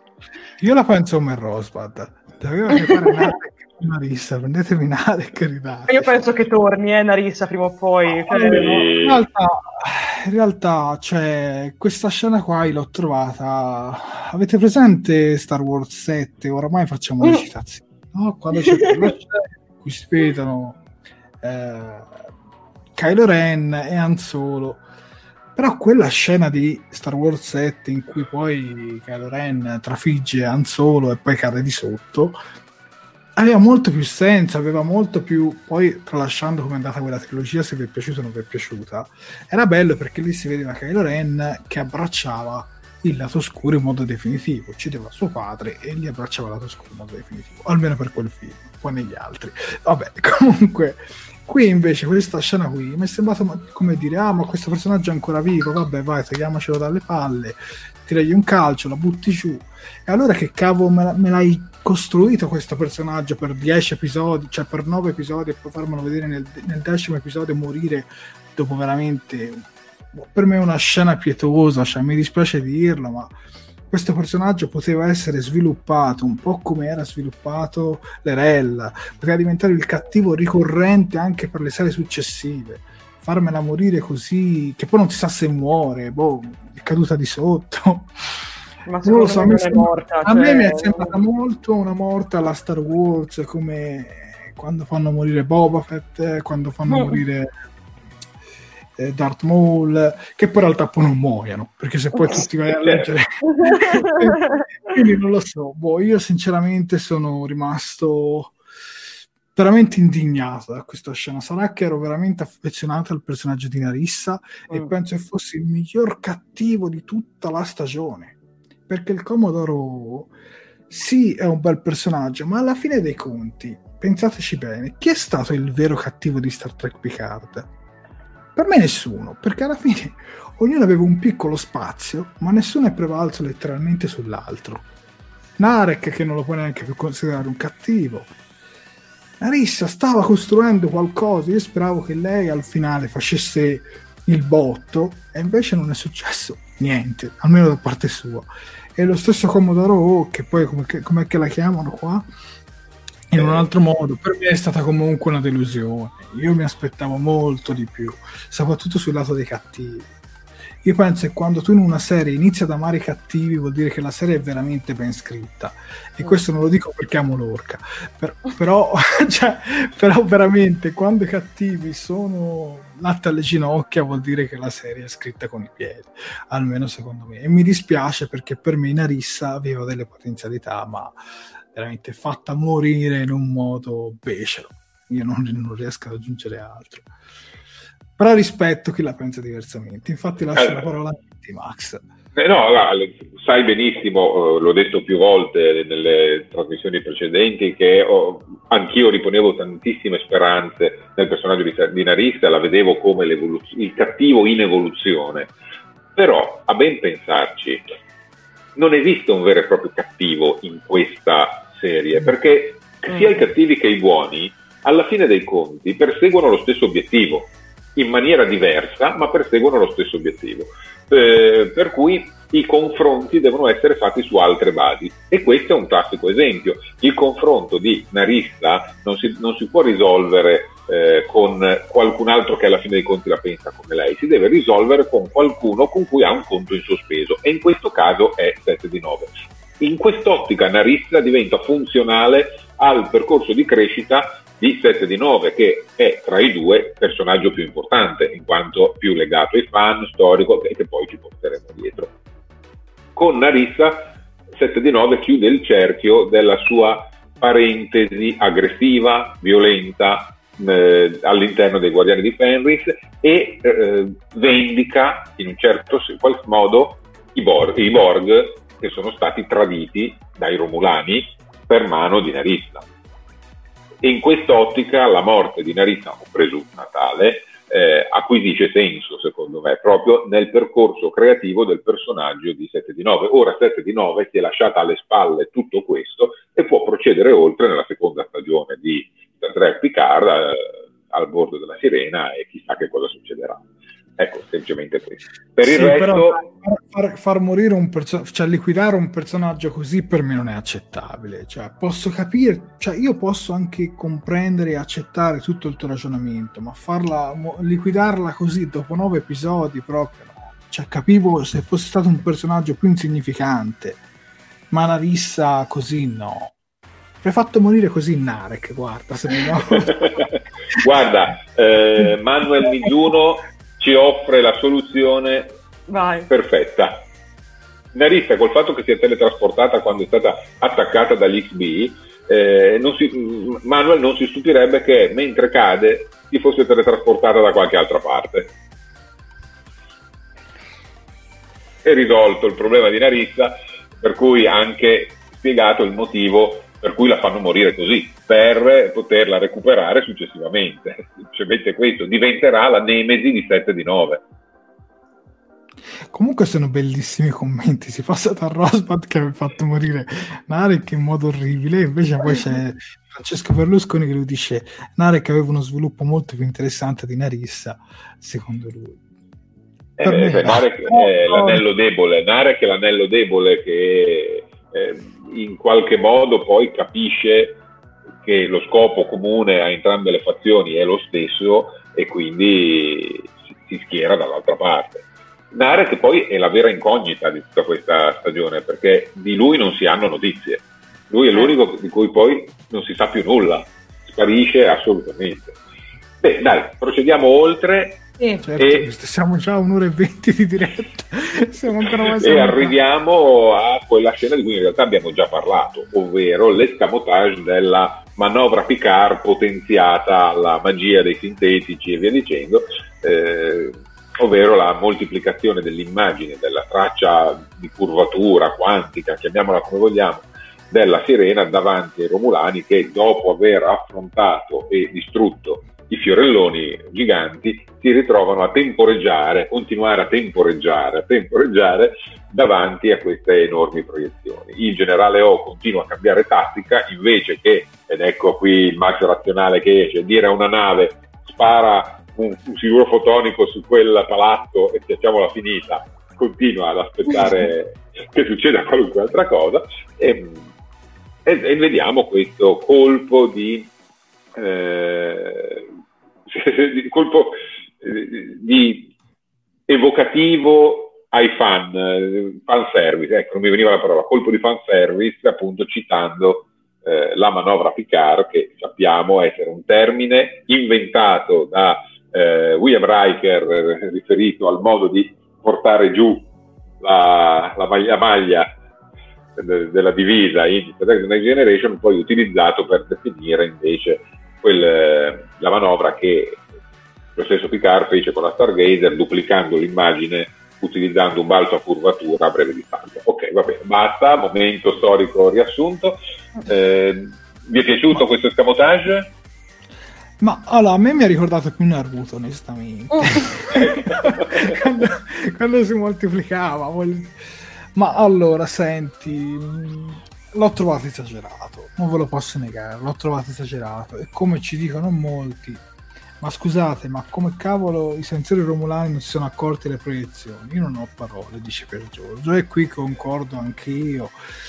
Avrebbe avuto senso se la giurati fosse stata una talosiana, allora a quel punto mi dava senso che mi facevi credere che fosse veramente una proiezione vera e propria, perché i talosiani sono molto bravi a fare queste illusioni, come abbiamo visto nella serie classica e come abbiamo visto anche nella seconda stagione di Discovery. Mm, cioè, come scena in sé poi era anche figa, eh? cioè visivamente era molto bella secondo me, almeno questa qua. Però l'ho trovata esagerata, l'avrei trovata accettabile su un livello tecnologico dove vanno a finire con Discovery, come dicevo prima, perché comunque lì vai 750 anni dopo, 730, non mi ricordo mai quanto è di preciso, e mi dà senso. Basta pensare al dottore olografico quando ottengono l'emettitore mobile che viene, mi sembra, dal 27esimo, 26esimo secolo, magari qualcuno mi corregge per i commenti, magari Max. La vedi come Ok. un'evoluzione della tecnologia, ma non la vedi così esagerata, cioè la vedi progressiva. E per me questo attualmente nella tecnologia di Picard mi sembra un modo troppo facile poi per vincere ovunque. Allora tutte le navi della federazione si armano di questo attrezzo mm. e altro che, che, la, che, la, nave quando va in disoccultazione. Cioè qui mm. proprio li freghi tutti. Quindi boh, io l'ho trovato sinceramente esagerato. Bello visivamente da vedere, ma esagerato. Lascio la parola a voi. Nel frattempo Riccardo Nieri dice che l'emettitore olografico ecco, del, è del 29esimo, noi ci fidiamo di Riccardo. E, in realtà, e ti rispondo brevemente, poi lascio la parola a Sofia, eh, il, il problema principale è ma davvero la Giurati sa utilizzare quel coso lì, perché chi gliel'ha fatto mai vedere? Il, eh, Appunto, non, era, non era lì a bordo lei quando c'erano Rios e Raffi, quindi... Esatto, e questo, e questo è il primo, punto di, il primo punto. Poi invece sulla effettività eh, di queste proiezioni sono frutto di una tecnologia ultra avanzata che è quella dei sintetici, quindi mm. ci può anche stare che riescano a trarre in inganno i sensori romulani, ma mi concentrerei di più su quello che appunto è passato tra i vari commenti eh, come fa a capire come utilizzare questo dispositivo. La soluzione che mi sono dato io è che se lo ritrova lì, lo prende in mano e scopre che pensando a una cosa banale questo funziona. Pensando alla moltiplicazione, gli moltiplica le facce. Allora dice, ma magari funziona. E allora facciamolo andare. Ecco, stop, finito Sofia. Ma guarda, sinceramente Max, io sono d'accordo con te sul fatto del, di, di, come la Giurati abbia imparato ad utilizzare così d'amblè il, il dispositivo. Qui però cade la critica che avevo mosso prima, che appunto diventa veramente, cioè questo oggetto diventa veramente l'oggetto alla merce di tutti, cioè nel senso tutti quanti lo sanno utilizzare e va bene così. Vi dirò la verità, a me in realtà mh, tutto sommato come scamotage non mi è dispiaciuto, cioè l'ho trovato anche, lo, sinceramente, cioè, anche visivamente come l'hanno reso, ma anche come idea secondo me ci stava non l'ho trovato un brutto, non l'ho trovato una, una, una cattiva idea.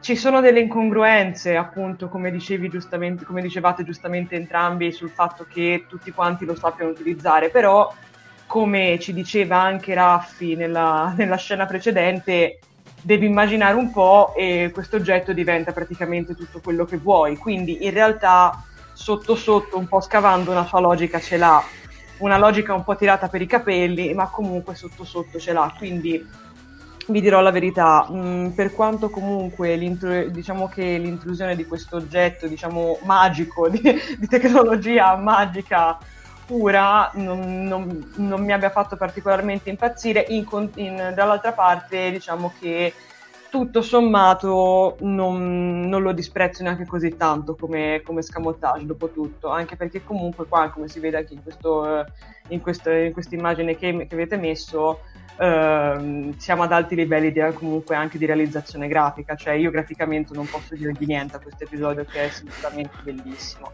Quindi, prego.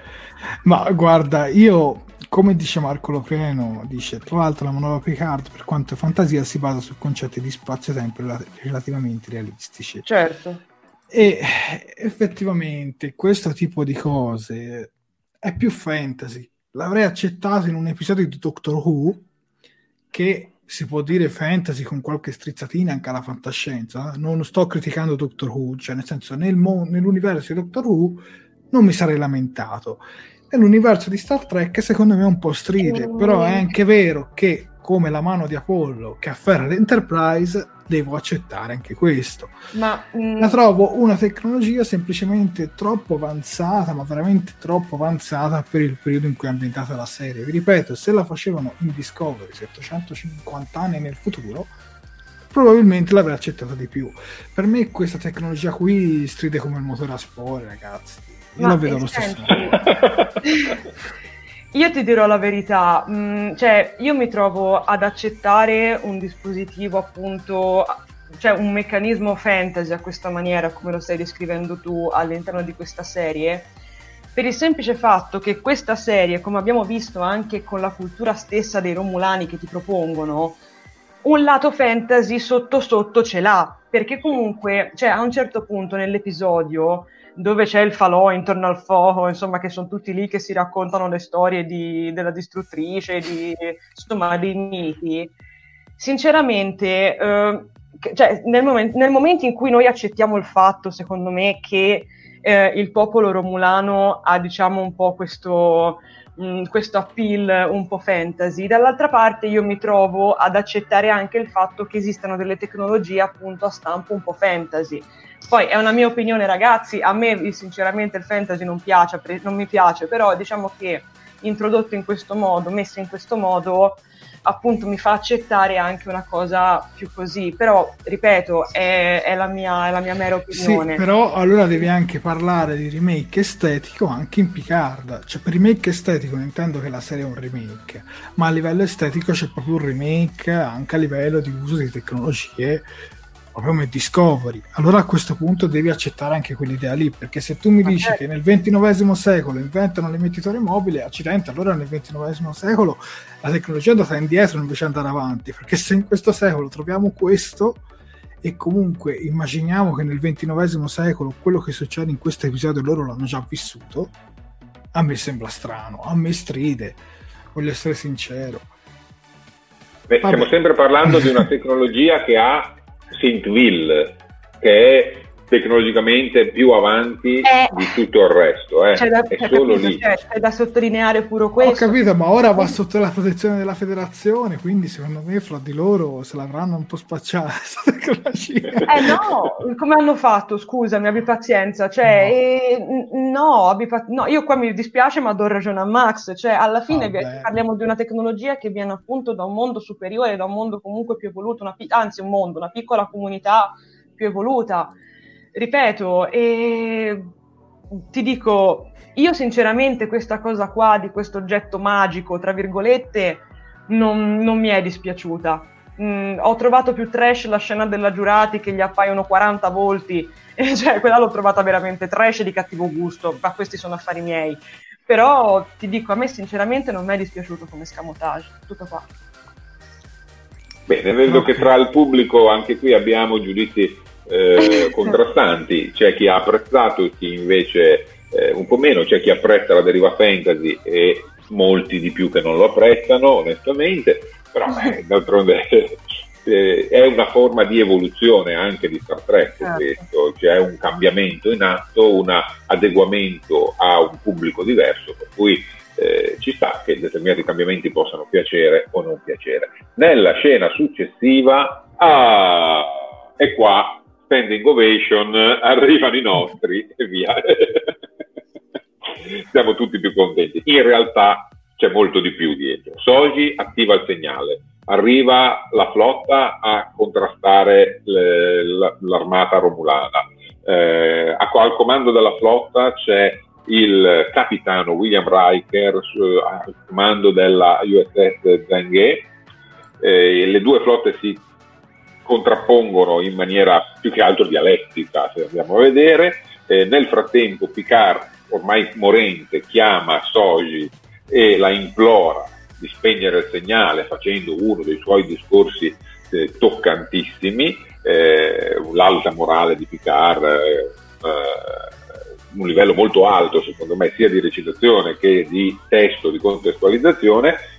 A questo punto Soji con un gesto plateale spegne il proiettore, il, il radiofaro e i tentacoli dei sintetici che dovevano arrivare si ritirano dalla spaccatura che si era creata nello spazio e anche i romulani a questo punto non possono che accettare il fatto che la profezia non si è avverata e davanti a uno spiegamento notevole di forza della federazione fanno retromarcia.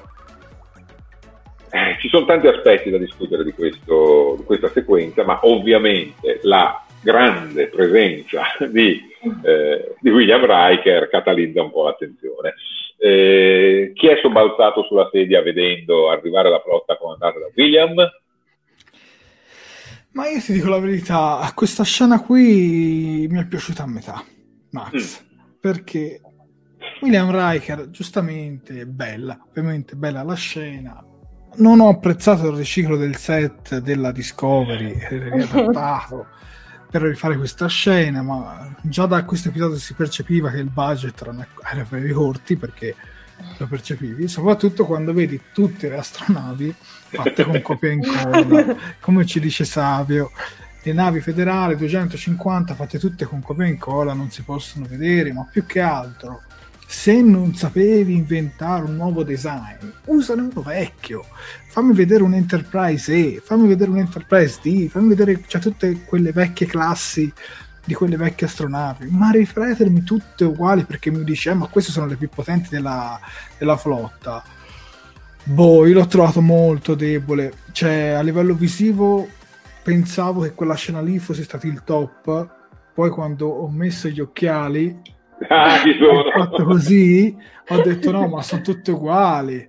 E allora lì un po' però chiaramente l'arrivo di Riker non si può negare che è bellissimo, però come dici tu Max, è un po' come Star Wars, cioè i personaggi, il mondo è piccolo, proprio Riker deve essere a comando di queste 200 navi della federazione, però lasciamo perdere. Mi è piaciuto comunque l'arrivo di Riker.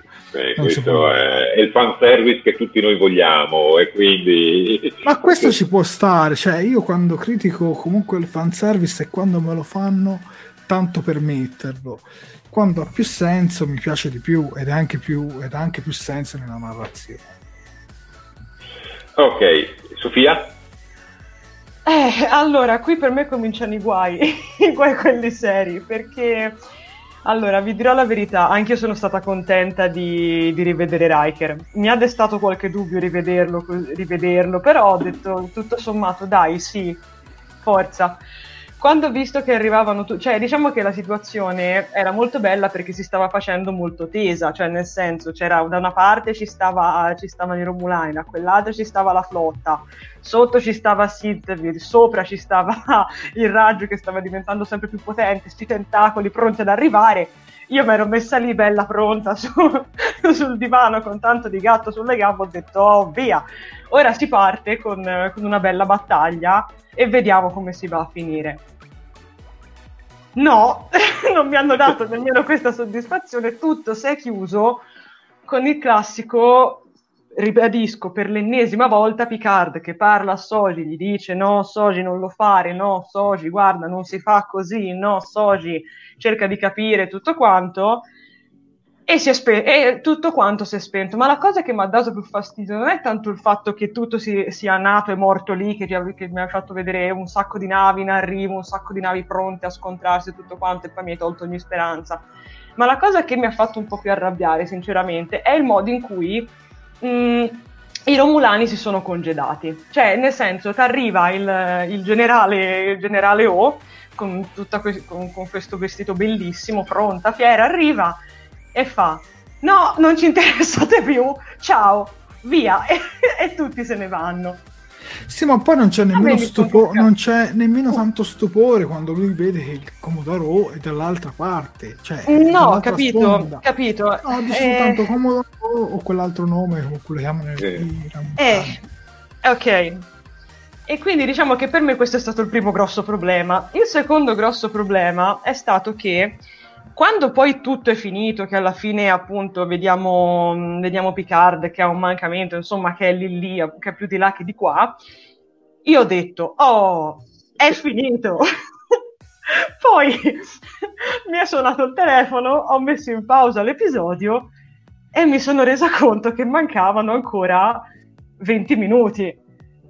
Quando mi sono resa conto che mancavano ancora 20 minuti, io mi sono, ho cominciato piano piano a mettermi le mani nei capelli perché ho pensato, oddio, e mo cosa, cosa, succede? Dove andiamo a finire? Perché ragazzi, 20 minuti sono tanti, cioè per, comunque alla fine se noi contiamo tutte, cioè se noi, ci, se noi guardiamo tutto quello che succede nei primi 25-30 minuti di episodio è tanta roba, sono, sono, veramente tante cose. Scorre perché non posso negarlo, la prima parte dell'episodio, e questo è il motivo per il quale, nonostante le, le, le, le critiche, comunque mi è piaciuto eh, che comunque scorre, cioè va, prosegue e ti butta dentro anche tante cose, chiude un po' di roba, te ne butta dentro anche altra, ma comunque cioè, stiamo arrivando un po' alla ciccia. Quindi quando io ho visto questa, questa scena qua ho detto ok, vai, abbiamo finito, stiamo arrivando alla fine, ma quando poi ho visto lo schermo, ho visto il minutaggio che non era ancora finito, ma anzi, sai quante ce ne mancavano, e, e ho visto lo schermo tornare bianco, mi sembra qualcosa dentro di me si è rotto, cioè ho detto ok, qui non la finiamo più. E niente, questo, e da qui in poi cominciano tutti i miei problemi con, con questi episodi. Sì, ma poi dai, la, i cattivi che arrivano e che vanno via subito. Eh, ragazzi, Io... ma... Sì. E poi... ma la... Vai, no, aspetta, aspetta, aspetta. Poi vai, vai, vai. Com- come battaglie insieme in realtà non mi piacciono queste battaglie da lontano. Uh-uh. Cioè, già nel finale di Discovery, la seconda stagione, c'era tutta questa pros- prospettiva da lontano. Mi piacevano più come la guerra contro il dominio, che le vedevi tutte da vicino, che si scontravano. E non so chi abbia detto che facevano carneficina per catturare la Hawk nelle Star Wars e Star Trek. Sì, ma nelle battaglie sono belle quando tu vedi la nave che fa la manovra, che attiva gli scudi, che para il colpo, che ritira, che, che insomma che risponde. Invece vedere questi questi raggini che fanno così questo pim, pim, pim, e basta da lontano non sa di niente. Cioè a me piacciono più le battaglie articolate con, potevamo far vedere dentro ogni astronave i vari capitani che facevano le manovre tutti che mettevano l'allarme rosso si preparavano a combattere. Cioè una scena molto più di suspense invece di suspense non c'è stata niente.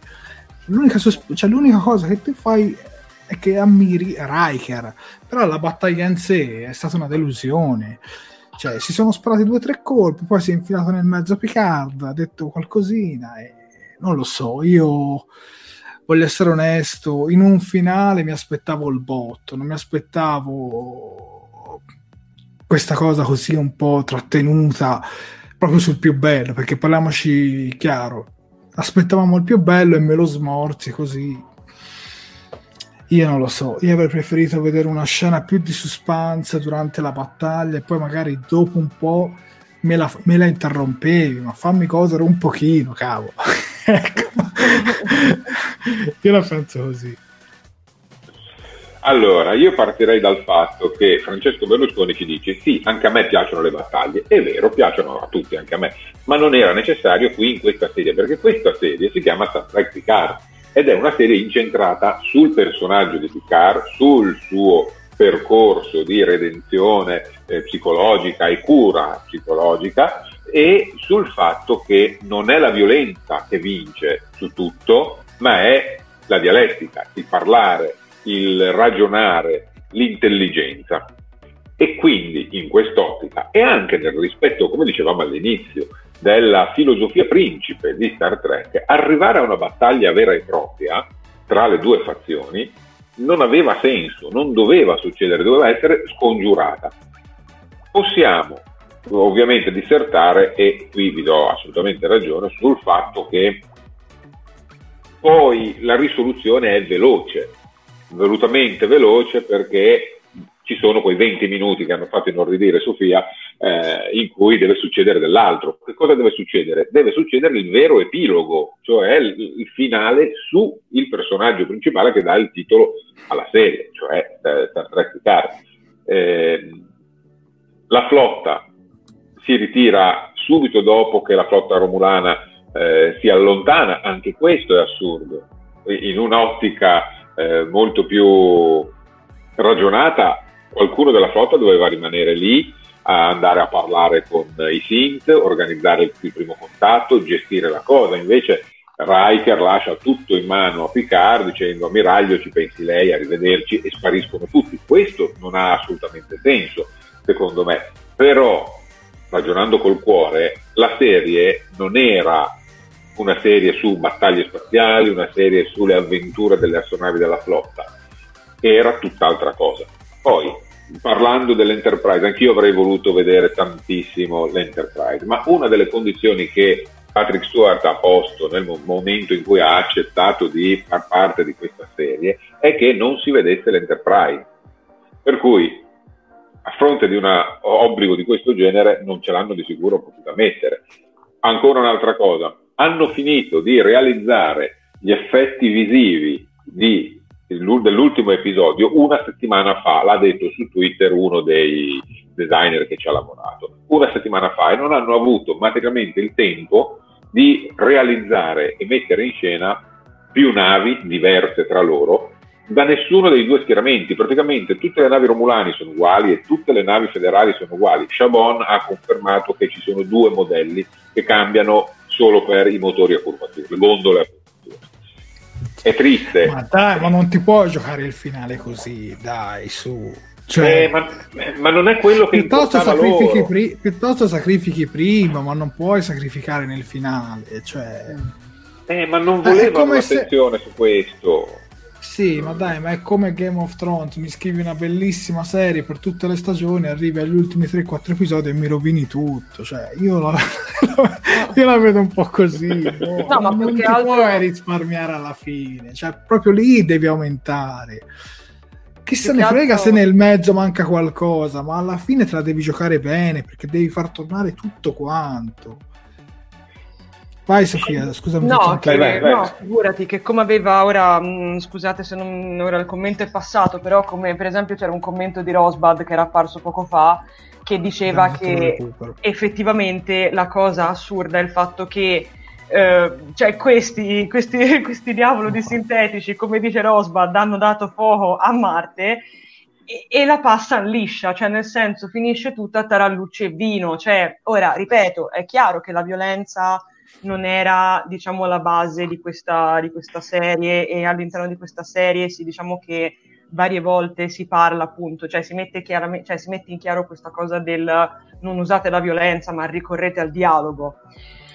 Però il discorso è che torna, to- cioè tutto questo discorso del ricorrere al dialogo mi torna nel momento in cui tu mi fai vedere che tutti ricorrono al dialogo, ma se tu mi metti davanti una serie di personaggi di cui l'unico a ricorrere al dialogo sembra essere solamente Picard, è un po' strano, cioè nel senso mi, mi, fa, mi fa, un po' cadere le, le, le, braccia, ecco, insomma, perché avanti, cioè ora, ne ripeto, magari sì, ma cioè, effettivamente la battaglia finale, la battagliona, eh, la battagliona tra le astronavi, ce la stavamo aspettando tutti, ma perché erano lì che ce la cantavano e ce la suonavano da almeno due episodi quindi è chiaro che nel momento in cui tu vai a creare anche in una serie come questa, che è basata, sì, chiaramente sull'introspezione di Picard e tutto, ma è chiaro che se nel momento in, nel momento in cui tu mi vai a creare un hype o comunque una, un'aspettativa nei confronti scusate il gioco di parole, di un confronto anche violento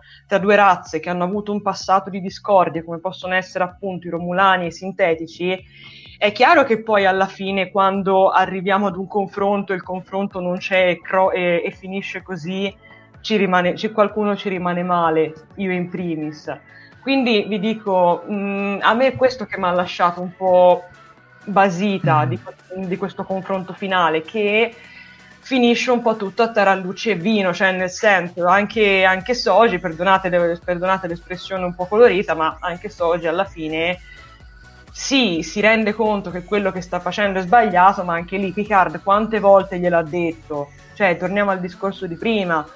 Mm, quante volte Picard gli ha fatto capire che lei, doveva essere, che lei non doveva essere come l'avevano fatta, che lei doveva seguire uno scopo più alto, che lei era il migliore di com'era e tutto quanto. Cioè, è dall'episodio praticamente in cui lei realizza di essere un androide che Picard glielo sta ripetendo. Quindi l'ho trovata tirata per i capelli, semplicemente qua, questa, sì, questa posizione sì, narrativa. È questo semplicemente, spero di essermi spiegata bene. Poi sono tutte, ripeto, sono tutti quanti pareri personali, ragazzi. Preparate le lettere all'antrace perché me l'aspetto. Tanto vi leggiamo tutti, sia che ne parlate eh. bene sia che ne parlate male. Quindi, ragazzi, Anzi, siete benvenuti tutti io continuo a ripetere, se ne parlate male, bene, così imparo qualcosa, quindi avanti. L'importante è che sempre manteniamo dei toni educati certo. in, ambedue, in ambedue i ragionamenti. Certo. Axel, eh, guarda, guarda mm, c'è Davide Spano che dice, guardando tutti gli episodi di TNG, vedi quante volte i Romulani se la scappano quando sanno di non poter vincere. Non sono i Klingon che rimangono lì a morire con onore, i Romulani, e in effetti è coerente con questo atteggiamento, in fin dei conti. Eh, bene, arriviamo dopo il bel faccione del nostro amato Riker al confronto finale. Confronto finale che vede la morte eh, in carne ed ossa di Jean-Luc Picard con tutti i suoi eh, compagni di avventura che lo piangono eh, in varie maniere e eh, la proiezione del suo tracciato neurale all'interno di una ricostruzione quantica estremamente complessa dove incontra data, eh, dove incontra la proiezione di data. Lì i due si confrontano, i due eh, riescono finalmente a dirsi ciò che provano l'uno per l'altro, eh, Picard trova la pace che cercava da tempo, Data però gli svela innanzitutto il fatto che sia effettivamente morto e che sia richiesto comunque dall'altra parte, quindi non è morto del tutto. E poi gli chiede un grandissimo favore, ovvero quello di donargli la morte, di spegnere il eh, macchinario che lo tiene eh, prigioniero in un certo senso di questa ricostruzione quantica eh, dove lui è rimasto decenni a questo punto e di lasciarlo andare come compimento di una vita umana. Ciò che Data ha sempre cercato era l'essere umano e il compimento della vita umana è nella morte, perché è la morte che dà senso a una vita. Ovviamente Picard poi opterà per una scelta che vedremo nella scena successiva. Scena toccante, scena uh, che è piaciuta, che non è piaciuta, qual è la vostra opinione? A me non è piaciuta perché sinceramente per me Data era morto in modo eroico nella Nemesi, che comunque è un film che per quanto non fosse secondo me un granché, comunque dava un certo onore a Data. Quando morì mi sembra proprio Picard disse era il più umano, qualcosa del genere. E, però questa scena qua sarebbe stata bella se fosse stata introdotta a spezzoni in qualche episodio. Invece noi vediamo Data in un sogno nel primo episodio, poi non lo vediamo più. E poi vediamo sta sorta di finale con Data dove lo dobbiamo rivedere di nuovo morire in una sorta di finale all'uomo bicentenario. Cioè, proprio cioè, che è bellissimo il significato in sé, ma farmi apparire data soltanto per farmelo rivedere e morire sono come i film di Star Wars in cui mi dovevi rifare vedere i personaggi vecchi per farmeli morire tutti. Cioè, per me è la stessa cosa, cioè, come la morte di Luke, come la morte di Han Solo. Vabbè, la morte di lei è un discorso più a parte, però me l'ho trovato forzato, voglio essere sincero. Poi io trovavo che queste scene qua c'erano tante cose in sospeso da risolvere. La Zat Vash, che fine fa? Cioè, che, quali saranno le conseguenze? Niente. Chiudiamo il capitolo, andiamo subito a... Poi la morte di Picard.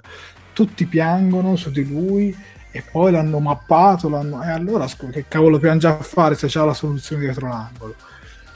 E poi faccelo vedere, faccelo vedere che lo stai mappando, faccelo vedere che stai facendo qualcosa prima della morte non darlo per scontato, questo mi fa rabbia, perché allora che senso ha fare l'episodio di 56 minuti se non ci devi far vedere le cose? Cioè, fanno delle scene veramente allungate come il brodo, proprio allungatissime, e poi non mi spieghi certi dettagli che secondo me dovrebbero essere anche il fulcro dell'episodio.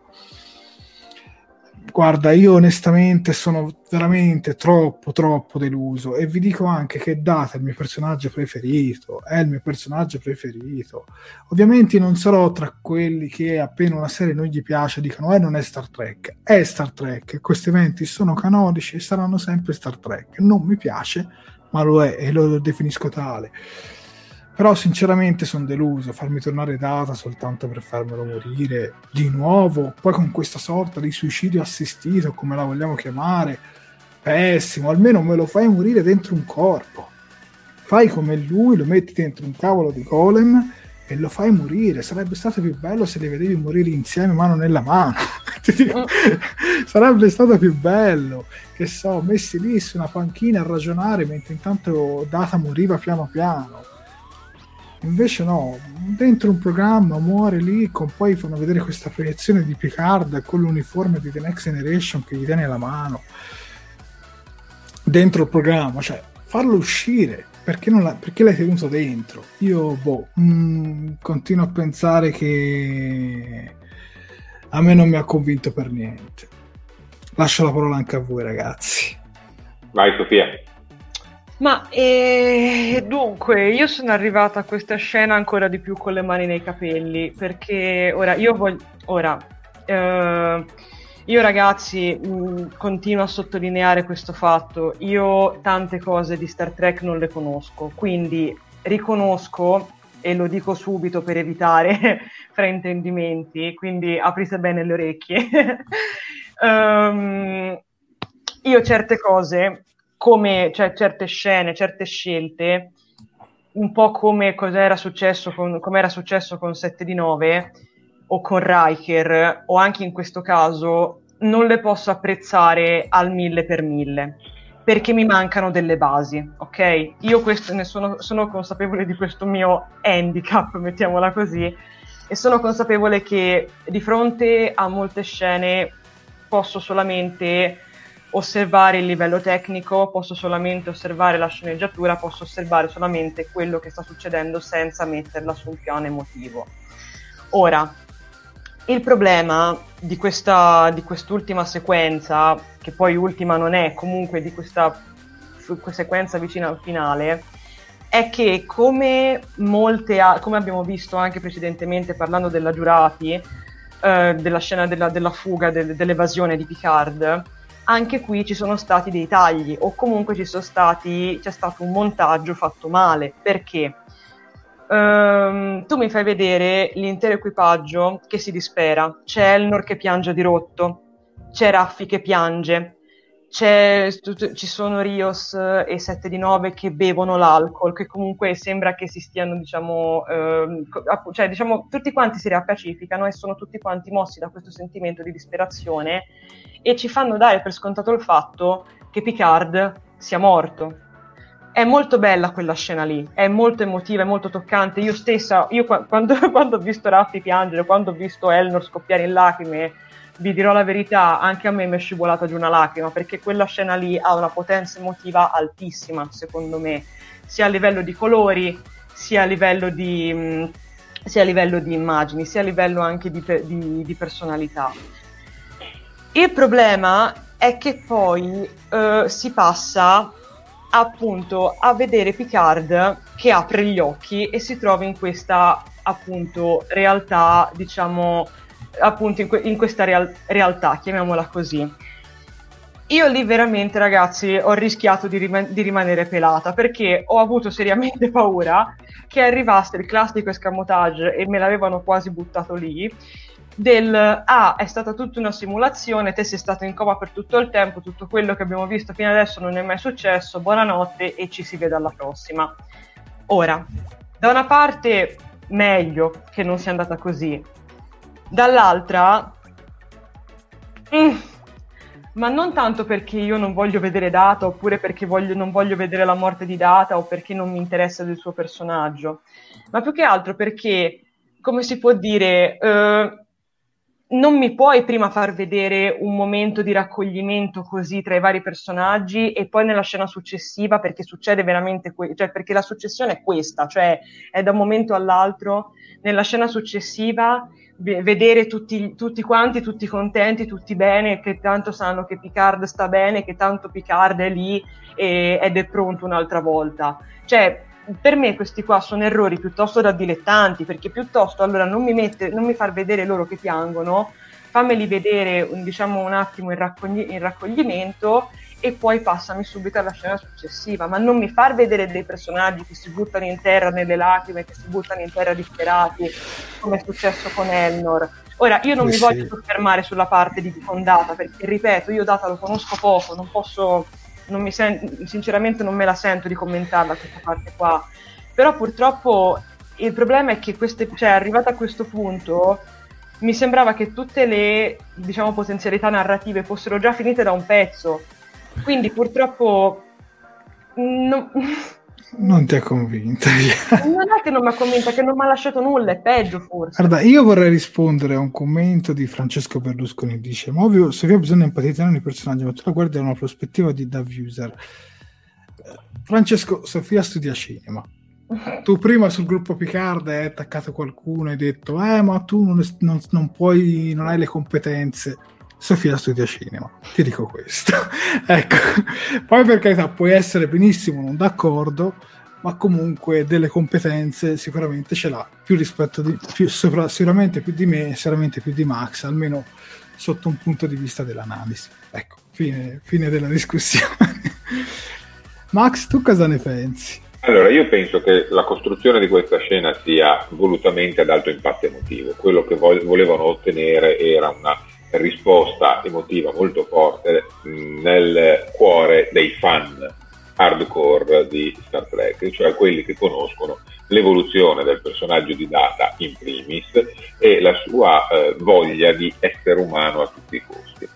Eh, e il risultato lo ottengono. Lo ottengono però venendo meno, secondo me, al patto di fiducia con lo spettatore. Mm. Eh, questo perché lo spettatore è privato di tutta una serie di informazioni fondamentali. Prima fra tutte il perché ha un eh, personaggio come Data che vuole l'umanità a tutti i costi non hanno dato 14 anni prima il corpo di un eh, androide tarato sul eh, vivere come un umano come hanno fatto con Picard. Semplicemente questo. Mm. Secondo me il, il, l'errore è lì. L'hai tenuto congelato in attesa di cosa? Che arrivasse Picard per farci due chiacchiere? No, secondo me l'errore è semplicemente questo.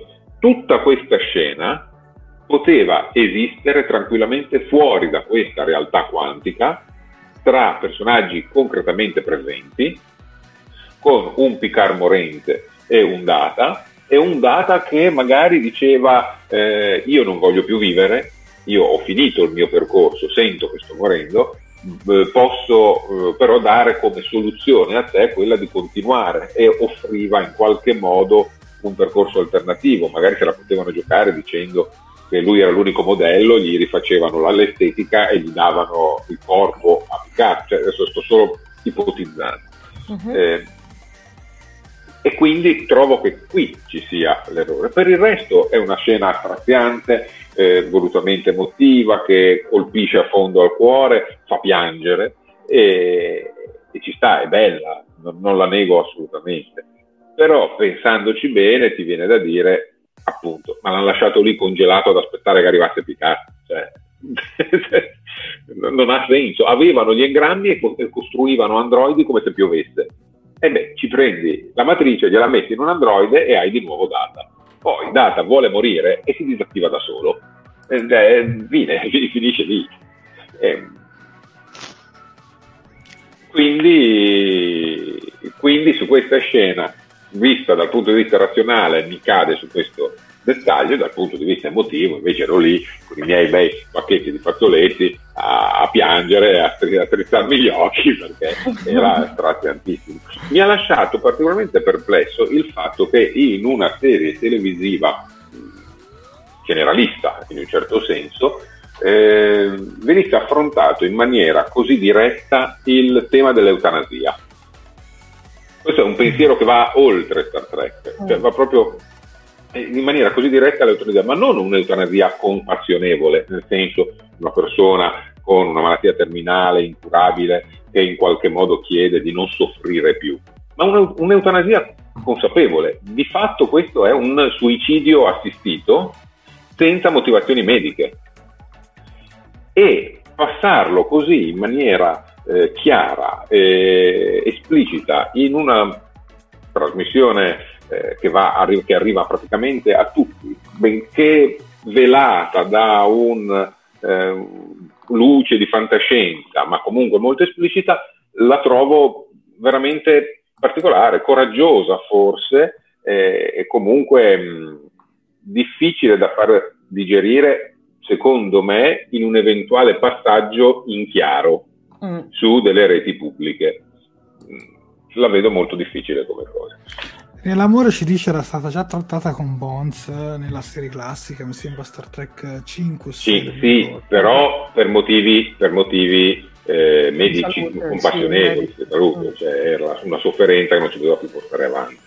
Eh, invece qui è proprio data, non ne, non ne vuole più sapere. Mm. Basta. Eh, e questa è la parte brutta. Per il resto ero commosso, piangevo, straziato, tutto questo, per carità. Cioè, eh, Luigi Coppola dice sì, ma in fondo è l'eutanasia di una persona già morta, forse questo lo rende eticamente più accettabile. Eh, ma è una morte non dimostrabile perché nel, cui, eh, nel modo in cui resuscitano Picard, resuscitano anche, anche Data tranquillamente, per cui non, saprei, non lo so giudicare. Fatto sta che nella scena successiva resuscita Picard, eccolo qua, che si ritrova nel suo stesso corpo, ma più bello, più sano, eh, più figo, eh, nello studio del uh, dottor Sung, circondato da Soji e la dottoressa Giurati, eh, in attesa di rivelazioni. Picard è vivo, pronto, ringiovanito, privato dei suoi acciacchi, guarito anche nella mente, pronto per andare avanti a esplorare la galassia. Ebbene, abbiamo visionato una diretta di Talking Altered Carbon perché siamo passati a un'altra serie. Talking Carbon, come la vogliamo chiamare? Talking Carbon mi piace. Dai, su, è il prequel, qui... è il prequel. Allora, seriamente c'è un dettaglio molto importante. Nella sigla si mm. percepiva che lui potesse essere diventato un sintetico e comunque le sigle, devo dire, che hanno sempre mantenuto dei dettagli, almeno tra quelle di Discovery e quelle di Picard, cercano un po' di giocare con dei dettagli che poi vedi in futuro nella serie. Però questo finale all'Altered Carbon uh, per me no. Cioè, allora a questo punto tanto vale chiamavano James McAvoy e facevano la copia più giovane e durasse di più. Cioè, questo è il classico escamotage, un po' la Doctor Who, ritorno lì, quando dicevano che i dottori avevano massimo, ora mi scusano i fan di Doctor Who che non mi ricordo bene, 12 rigenerazioni se non mi ricordo male, a un certo punto mi inventano un escamotage, ne hanno altre 12. tu non puoi morire, tu non puoi morire, ma ti abbiamo replicato uguale, soltanto senza la malattia, e quindi tu per altri 10 anni puoi andare avanti.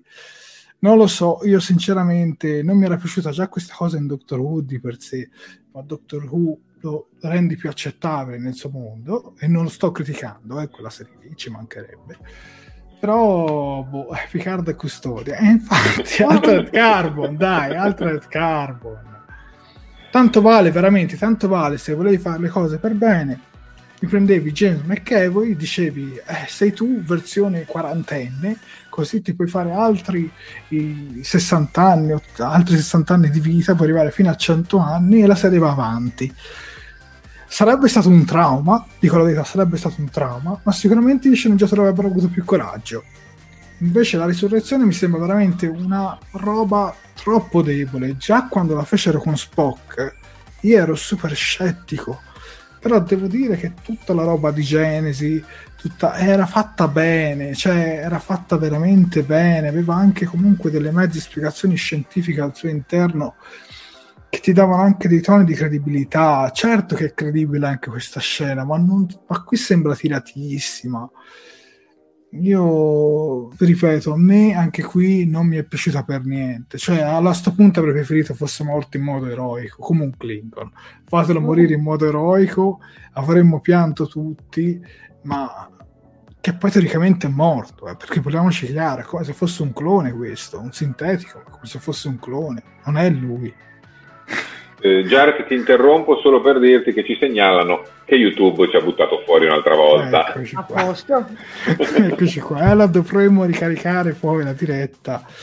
Uh, allora, vediamo un po' se riesco. Vediamo, io vado a fare una verifichina. Tu intanto, Max, lascia a te la parola. Vabbè, Sofia, il tuo giudizio sulla resurrezione di Jean-Luc Picard? Eh, eh, è difficile, ragazzi. È difficile perché mm, è, è difficile. Cioè, io la vedo, allora, io la vedo ancora. Scusa, scusa, Sofia. Prego, prego. Scusami, io la vedo ancora. Provate a ricaricarla. Infatti, stanno passando informazioni. Basta, basta ricaricare eh, per il reloj. Passo il esatto. link fra i commenti, magari, così qualcuno la recupera. Sì, anche Corrado dice che ci vede ancora, quindi probabilmente sì, siamo ancora visibili. Sì, probabilmente c'è stato un calo di, di frequenza, dai, chiamiamolo così. ok, scusa Sofia. Ehm... No, no, figurati. Uh, ma ragazzi, qui, cioè, per me in realtà, come ho detto anche prima, è, diffi- è veramente difficile parlare di questo finale. È veramente difficile perché, mh, come dire... Uh, Ora, io mi ricordo che nello scorso episodio vi avevo chiesto come, come poteva andare a finire secondo voi, qual era, quale poteva essere un, un finale e tutto. E ci ho ripensato e secondo me eh, non vi dico che questa cosa qua era scontata, ma quasi. Quindi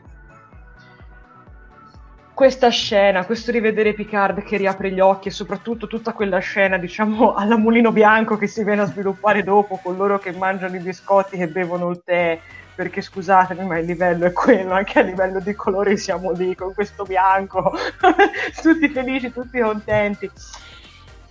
Purtroppo io, io continuo a sostenere che non mi ha lasciato nulla. Cioè, que- opinione per- puramente personale, meramente personale, secondo me che questo episodio poteva tranquillamente finire al 25 minuto, al, ve- al 23, cos'è, 25 26 minuto, 30 via, arrotondiamo, mi fai un cliffhanger, mi fai vedere Picard che sembra morto, a un certo punto mi fai vedere tu- il momento di raccoglimento di tutti quanti, tutti diamo per scontato che Picard sia morto, Picard apre gli occhi, fine, titoli di coda. Sinceramente l'avrei apprezzato di più, perché comunque almeno ti lasciava con qualcosa per dire oh, aspetto con ansia la seconda stagione, aspetto, voglio vedere come va a finire, voglio avere delle risposte. Mentre invece, cioè, in questo modo mi sembra non lo so, rag- ragazzi, è difficile, per me è veramente difficile perché come ho detto non mi ha lasciato nulla mm, queste scene ultime qua mi, a me passavano davanti agli occhi purtroppo e questo è probabilmente un deficit mio. Mi passavano davanti agli occhi e ero lì che le guardavo e dicevo sì ok va bene basta. Mm, cioè, va bene. Mi dispiace, raga, guarda, no, ma ragazzi, mi dispiace. Io vorrei dire tanto di più riguardo questo finale perché lo vorrei veramente dire, ma non riesco a dirlo e mi imbarazza anche un po', sinceramente ma ripeto, non, non, mi ha lasciato nulla. Mm, no, non è che io voglio fare la, l'anticonformista della situazione, però purtroppo è questo. Vabbè, comunque sappiamo che adesso Picard finirà a Star Wars e andrà a combattere l'attacco dei cloni con la Repubblica. No, allora... Ma tutti quelli Stormtrooper dentro... Esatto, quelli Stormtrooper. No, scusate, eh, non è il finale che avrei voluto, vi dico la verità, almeno per me. Eh, non avrei voluto Picard dentro il corpo di un sintetico, l'avrei voluto curato, ma non nel corpo di un sintetico, avrei rivolu- voluto riavere Data. Questo è il finale che avrei voluto. Ecco, e l'avrei gradito tantissimo. Um, non me l'hanno dato, mi hanno ucciso Data, mi hanno fatto eliminato Data. Io detesto gli eroi che muoiono, non lo posso sopportare. L'eroe deve rimanere eh, nel mito, non deve morire. Eh, secondo il mio personalissimo giudizio. Uh-huh. E mhm. quindi mi, mi, mi, dispiace tantissimo perché non è il finale che avrei voluto, però so benissimo di non essere lo sceneggiatore, lo sceneggiatore di Star Trek e quindi mm, mi devo adeguare.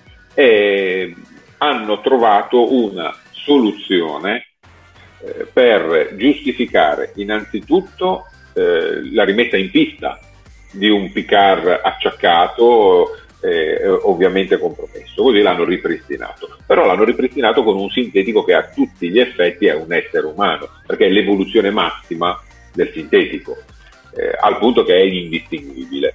Inoltre, sempre per quel discorso della circolarità del senso di tutto questo, eh, il modo, l'ha detto lo stesso Picard, per istruire i bambini è l'esempio quale portavoce migliore possono avere adesso che il bando è stato rimosso i sintetici se non colui che addirittura è diventato sintetico e li sostiene e li ha sempre sostenuti.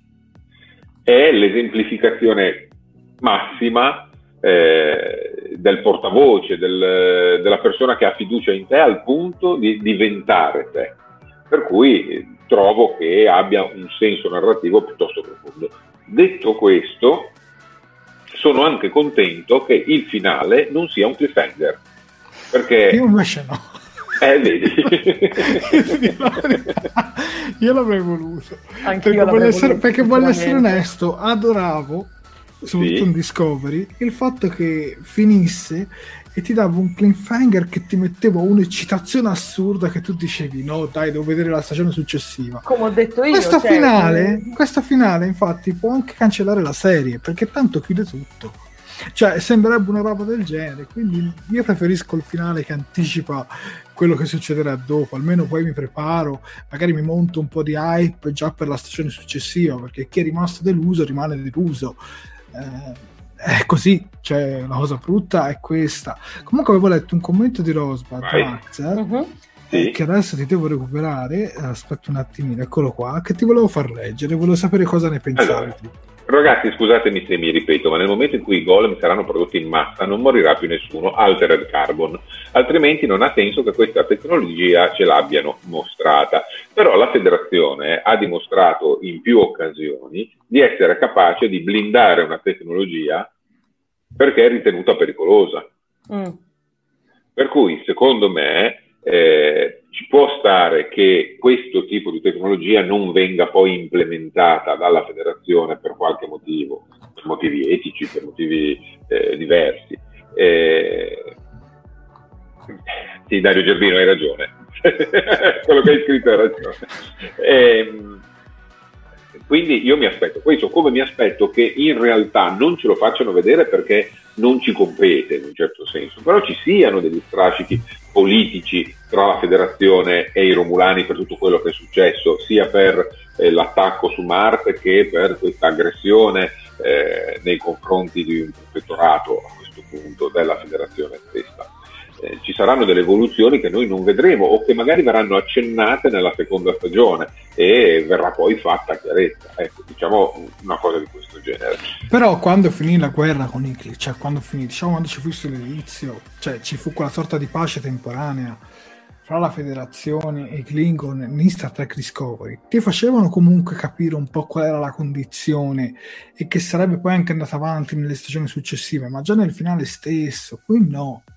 Cioè, qui eh, vissero veramente felici e contenti. Ma, questa non è l'ottica, ma questa non è l'ottica della federazione o l'ottica della flotta, questa è l'ottica di Picard, che non è più tutto quello, è, è altro adesso. Capito, però c'è anche lui incastrato nel mezzo, secondo me sarebbe stato più bello farci vedere questo genere di cose comunque anche all'interno, ma soprattutto Zaban, Laris, il cane, cioè, sì, veramente, cioè, io sarei stato felice se alla fine del, dell'episodio sarebbero arrivati anche loro a questo punto. No, loro lasciati lì su, su Chateau Picard. Poi voglio vedere il cane come si riconoscerà Picard perché i cani ti riconoscono anche dall'odore. Un sintetico di che profuma, cioè di che odora. No, se ti ricordi, lo riconosce. Beh, quando però... è arrivata Dage, eh. dai eh, Quando è arrivato vai. da il cane non l'ha aggredita, l'ha scodinzolata ed è arrivato lì tutto contento, l'ha un po' annusata ma non l'ha aggredita, quindi anche eh, lì... non è detto che lo riconosce. Ma secondo me sì, vedrai nel momento in cui si sono no. impegnati a creare un sintetico del genere, si saranno impegnati anche a ricreare probabilmente il suo odore o comunque la, cioè alla fine ripeto, cioè anche questi, questi, sintetici sono molto particolari perché in realtà non si capisce mai a che livello siamo arrivati perché sì. ha, cioè, abbiamo dei sintetici che hanno imparato addirittura a fare la fusione mentale vulcaniana sì, io vorrei sottolineare quindi... capire una cosa questo Picard riuscirà a distruggere una lasta di ferro con le mani? no No, te lo dicono di no. no lo dicono che no, lo dicono, è, è, è, è, il modello base, è lo sfigato eh. base. Non può secondo, te, secondo te, Max, Picard sì. avrebbe davvero accettato una cosa del genere? Secondo me no. Secondo no, me anche... deve morire. Eh, ma anche secondo me avrebbe, avrebbe, evitato, o meglio, gli avessero offerto la cura, avrebbe detto di sì. sì. Mm. Eh, l'essere rimpiantato in un corpo sintetico, no, eh, però non ha scelto lui. Quindi però non l'ha scelto lui. A questo punto, prima di chiudere, vorrei rispondere alla domanda di Simone Mussi, che anche altri hanno fatto, che è stata riproposta più volte, ma non abbiamo passato perché stavamo discutendo di altro. Dunque, i tentacoloni Synth sono quelli che si sono visti in Discovery eh, mandati da controllo sulla navetta su cui c'erano Pike e Ash Tyler. Sì, sono gli stessi, ma non necessariamente gli stessi. Mi spiego.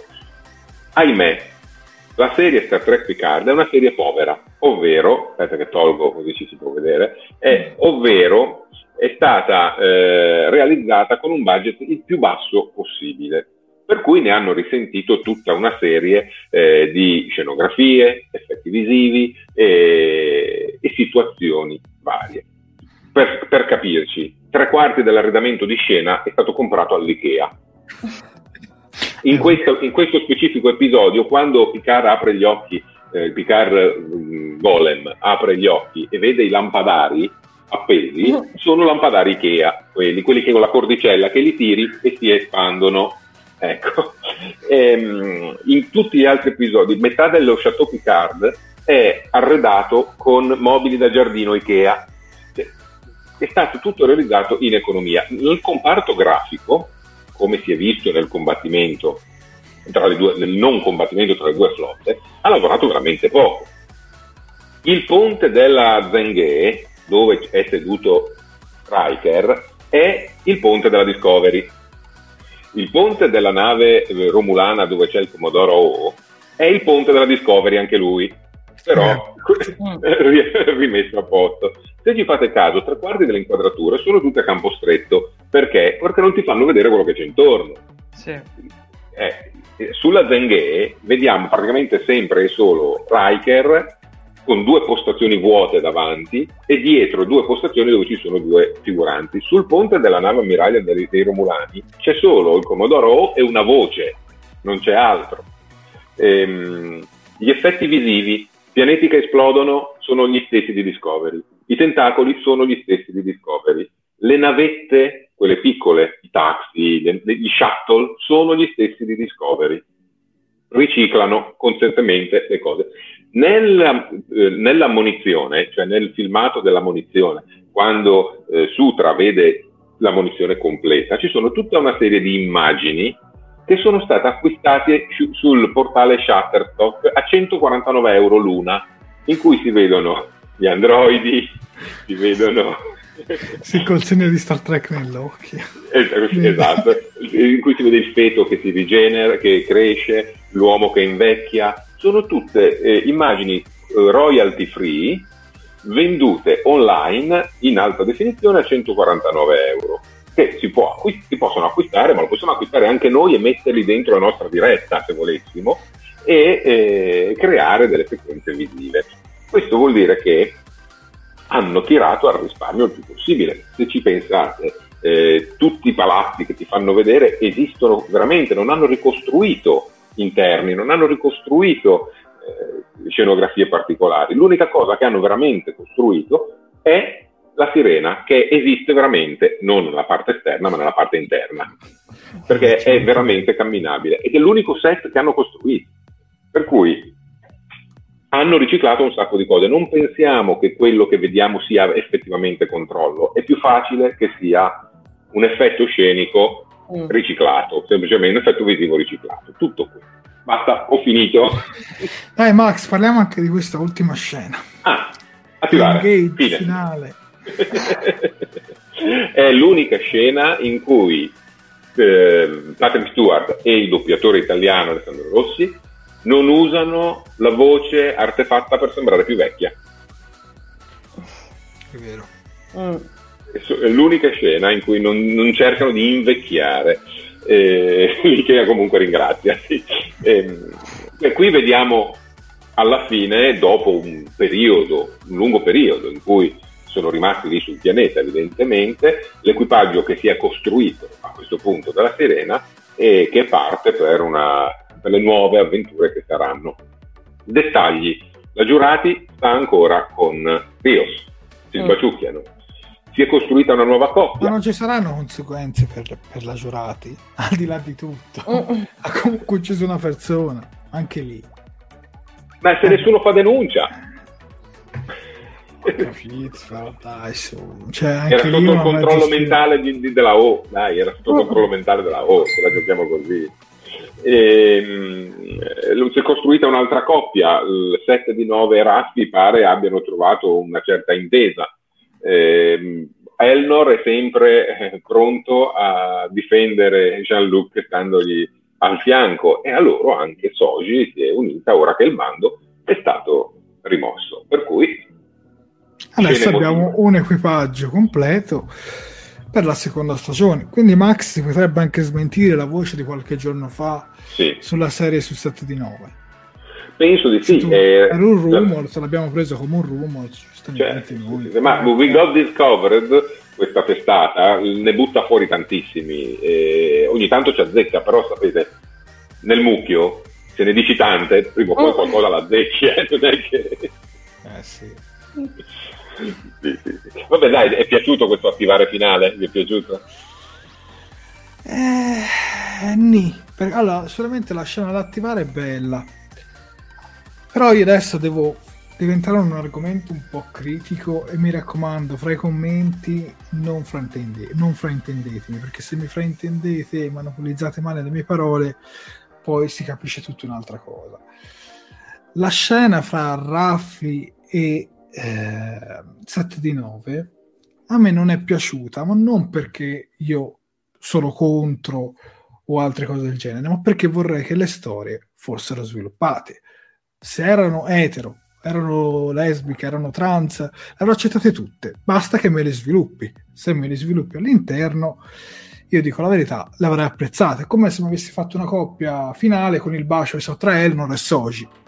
Non mi sarebbe piaciuto lo stesso. Ecco, quindi non è un discorso, non, non mettiamola su un discorso per forza di omofobia perché uno non apprezza una determinata scena. Perché per me vanno benissimo tutte le coppie gay che possono fare anche tutta una serie con tutti i, i membri dell'equipaggio gay. Veramente, la guarderei, la guarderei volentieri. Ecco. Non mi è piaciuto il fatto che sembra veramente una strizzatina al politicamente corretto forzato, ma veramente forzato. Parliamoci chiaro, Star Trek è sempre stato politicamente corretto, sin dagli anni 60, anzi forse è il portabandiere del politicamente corretto. Quindi uno giustamente non si può neanche troppo indignare. Ma quella scena lì è stata fatta vedere perché nella serie non hai fatto vedere coppie gay lei è lesbica e allora ho dovuto inserirla per forza nel finale. Ma sembra forzata, sembra un po' forzata come quella di Star Trek Beyond. Cioè, se mi devi far vedere una coppia, farmela nascere all'interno della serie, sviluppamela come Stamez e Calver, non, non in questo modo, ecco. Questa è l'unica cosa che volevo dire io. Poi sul discorso di 7 di 9, c'è da dire una cosa. Max circa qualche settimana fa scrisse un articolo. Scrisse un articolo sul nostro sito e molti sì? mi ricordo e molti mi ricordo che si scaldarono sotto, ma in realtà l'articolo si chiamava tipo, se non ricordo male, 7 di 9 è un personaggio Ah, LGBT. Sì, sì, sì. Ecco, noi non volevamo far polemica nel senso che fosse sbagliato o, fo- o non fosse sbagliato. Noi stavamo semplicemente riportando nell'articolo delle dichiarazioni da parte degli autori che dicevano che negli anni 90, quando c'era in corso Voyager, gli autori già volevano farla questa cosa, volevano già ideare 7 di 9 come un personaggio bisessuale, ecco, mettiamola così. Però ai piani alti non hanno avuto coraggio, semplicemente è successo questo. Con Picard adesso siamo in un mondo anche più evoluto e quindi hanno anche deciso di, di fare questa mossa. Però chiaramente non si può dire che 7 di 9 è nata, cioè è nata bisessuale, è nata così. Lo sarà diventata dopo per dei motivi che noi non conosciamo nel lasso di tempo tra la fine di Voyager e l'inizio eh, di Picard. Tra l'altro, nell'episodio Stardust City Rag, cronaca di Stardust City, come si chiama? Anche lì si intuisce che quando lei spara a BJ solo, come si chiamava, avessero una mezza relazione. Però anche lì non è chiaro.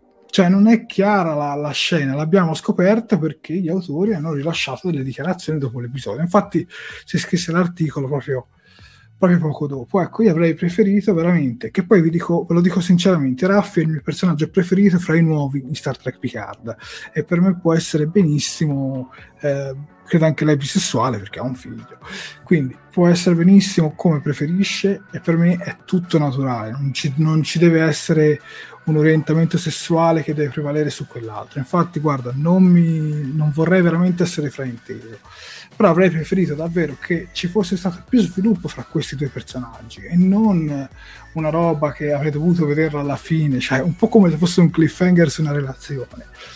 E ripeto, non mi sarebbe piaciuto anche se l'avessero fatto fra due personaggi etero, che sono tra Soji e, e Elnor, che però non so se si può definire etero un sintetico, o meno, comunque quindi questo è il succo del discorso. Avrei preferito che fosse stata un po' più sviluppata.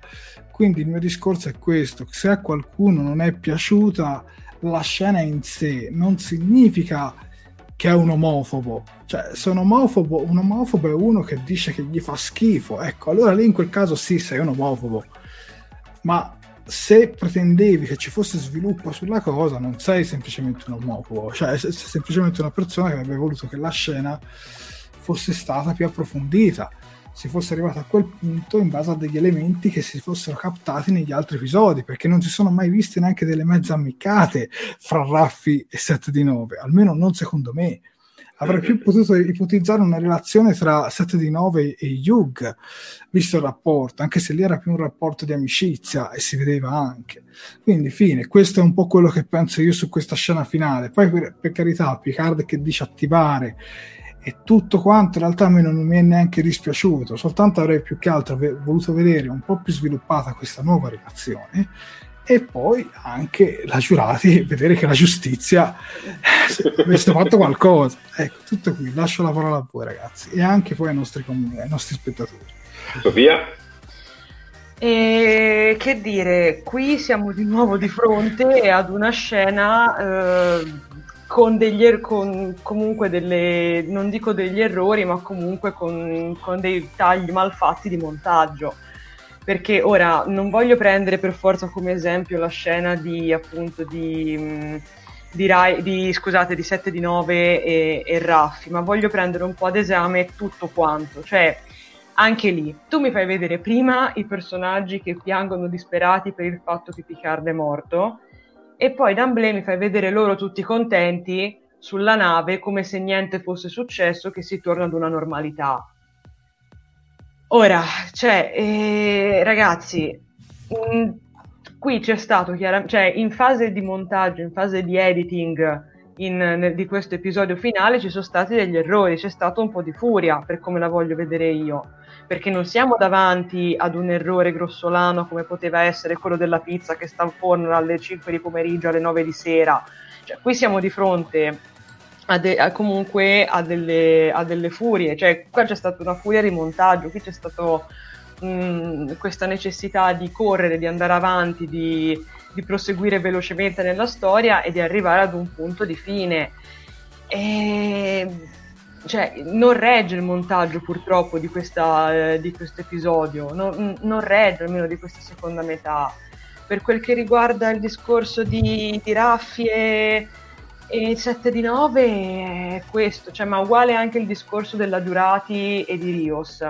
Cioè, la Giurati e Rios, ve lo posso dire sinceramente, io l'avevo preso come, passatemi il termine, un'amicizia di letto, ok? Chi vuole intendere intenda cioè, io l'avevo visto un po' sotto questo punto di vista, cioè come una cosa che sì, c'era, c'era stato un atto carnale, ma poi era finito tutto lì. Anche lì, questa cosa di vedere eh, loro due che si baciano e tutto, sì, per carità, bellino, amorosino, puccettino, tutto quello che volete, però non mi hai dato una vera e propria profondità alla loro relazione cioè, anche lì l'abbiamo visti una volta, l'abbiamo visti un paio di volte. Sta... Sì, bravo, bravo Saverio. La, Savio, scusa, la sirena è diventata la bot. Ma infatti, ma è vero, ed è questa me la cosa che mi lascia un po' perplessa, perché cioè, si arriva un po' a un ricongiungimento finale di tutta una serie di situazioni, di tutta una serie di storie, che però non sono mai, non sono mai partite, oppure che se sono partite sono durate tipo un episodio, metà episodio. Quindi la cosa che secondo me penalizza veramente tanto questo episodio qua, soprattutto nella seconda parte, è stata questa leggerezza nel montaggio. Cioè, non, non è stata data, secondo me, l'importanza cioè non è stata data la giusta importanza a, alle, a tutte le scene. Quindi questo, semplicemente, non mi voglio dilungare oltre perché sennò veramente faccio mattina, però... Due ore, due ore e 36 di diretta e siete ancora in 80 ragazzi. Poi, un'ultima cosa poi concludo, scusate, ma in tutto questo, Narek parlando, parlando di errori, cioè n- il fatto di non far vedere Narek, scusate se qua mi inacidisco, ma il fatto di non far vedere più Narek, di farlo sparire così da un momento all'altro, è un errore, bello grosso, che io sinceramente non mi aspettavo da una serie del genere, perché Narek è sparito. Ma lo sai, io ho guardato l'episodio a fine titolo di coda sperando ci fosse Narek, un, po', un po' una scena alla Marvel alla fine con sai, Narek. Sai, Sai qual è la cosa grave? Sai qual è la cosa veramente grave? Che io ho finito l'episodio, mi sono messo un po' a ragionarci, ne ho parlato un po' con, uh, con una mia amica e a un certo punto ho detto no sì perché c'è Narek che a un certo punto mi sono fermato un attimo e ho detto aspetta ma Narek che fine ha fatto? Cioè quindi ragazzi di che cosa stiamo parlando? Stiamo parlando di un episodio montato veramente male mi spiace mi spiace. Basta, finiamo. io finisco perché sennò veramente... Vabbè, è Narek ci saluta, si leva. Ma in realtà siamo tutti più contenti, almeno per i commenti. Beh, dai, no, ragazzi. C'è Rosbad che dice l'easter egg con Narek, eh. no dai, per favore. Però io veramente ho guardato tutti i titoli di coda sperando ci fosse una scena un Narek, perché secondo me va a vedere che fanno alla Marvel. Guarda, io voglio dire solo una cosa riguardo a queste interazioni sentimental sessuali che ci sono in eh, Star Trek Picard e anche un po' in Star Trek Discovery. Uh-huh. Eh, il trend generale, anche ammesso dalla stanza degli scrittori, è di eh, mostrare relazioni sentimentali, sessuali, eh, totalmente fluide uh-huh. e totalmente indifferenti. Ma certo, non ci sta. Perché nella evoluzione eh, culturale del XXIV-XXV secolo che diventerà, eh, non ci si dà più peso. Ognuno fa eh, bellamente quello che vuole, con chi vuole, con l'alieno che vuole, perché c'è anche questo aspetto da considerare che noi vediamo poco, ma esiste, che sia una relazione sentimentale, che sia un rapporto sessuale occasionale, che sia un rapporto eh, sessuale che si protrae nel tempo. Ehm, la pecca, come dite, avete detto giustamente voi due, è quella di non introdurla, cioè ma di darla così sullo sfondo come scontata. Ma di fatto, se ci pensiamo, in, un, in una qualunque produzione cinematografica o televisiva, se vediamo sullo sfondo un uomo e una donna eh, in un parco che si baciano, non, non ci dice nulla, non lo prendiamo in considerazione ma se vediamo due esponenti dello stesso sesso che si baciano, invece vogliamo una spiegazione, vogliamo una giustificazione. Quello che cercano di fare loro è appiattire completamente la cosa. Posso? Ma io certo. in realtà avrei avuto voluto anche una spiegazione, anche se fossero stati Era prima personaggi. Scusami, scusate, posso? Allora, Max, io sono d'accordissimo con te sul fatto che giustamente in una serie come Star Trek, che comunque si è sempre professata una serie, diciamo, avanti su certe tematiche, su certi modi di pensare, ci si, vengano introdotte delle relazioni con alieni, persone dello stesso sesso, ma mh, mm, può essere, può essere, cioè, secondo me puoi, puoi, veramente accoppiarti con chi cavolo ti pare, io non ti vengo sicuramente a giudicare e cosa, e questa cosa diciamo che deve passare attraverso il canale di Star Trek ed è giustissimo che passi perché ogni relazione è normale, non bisogna giudicare i gusti di nessuno, ok?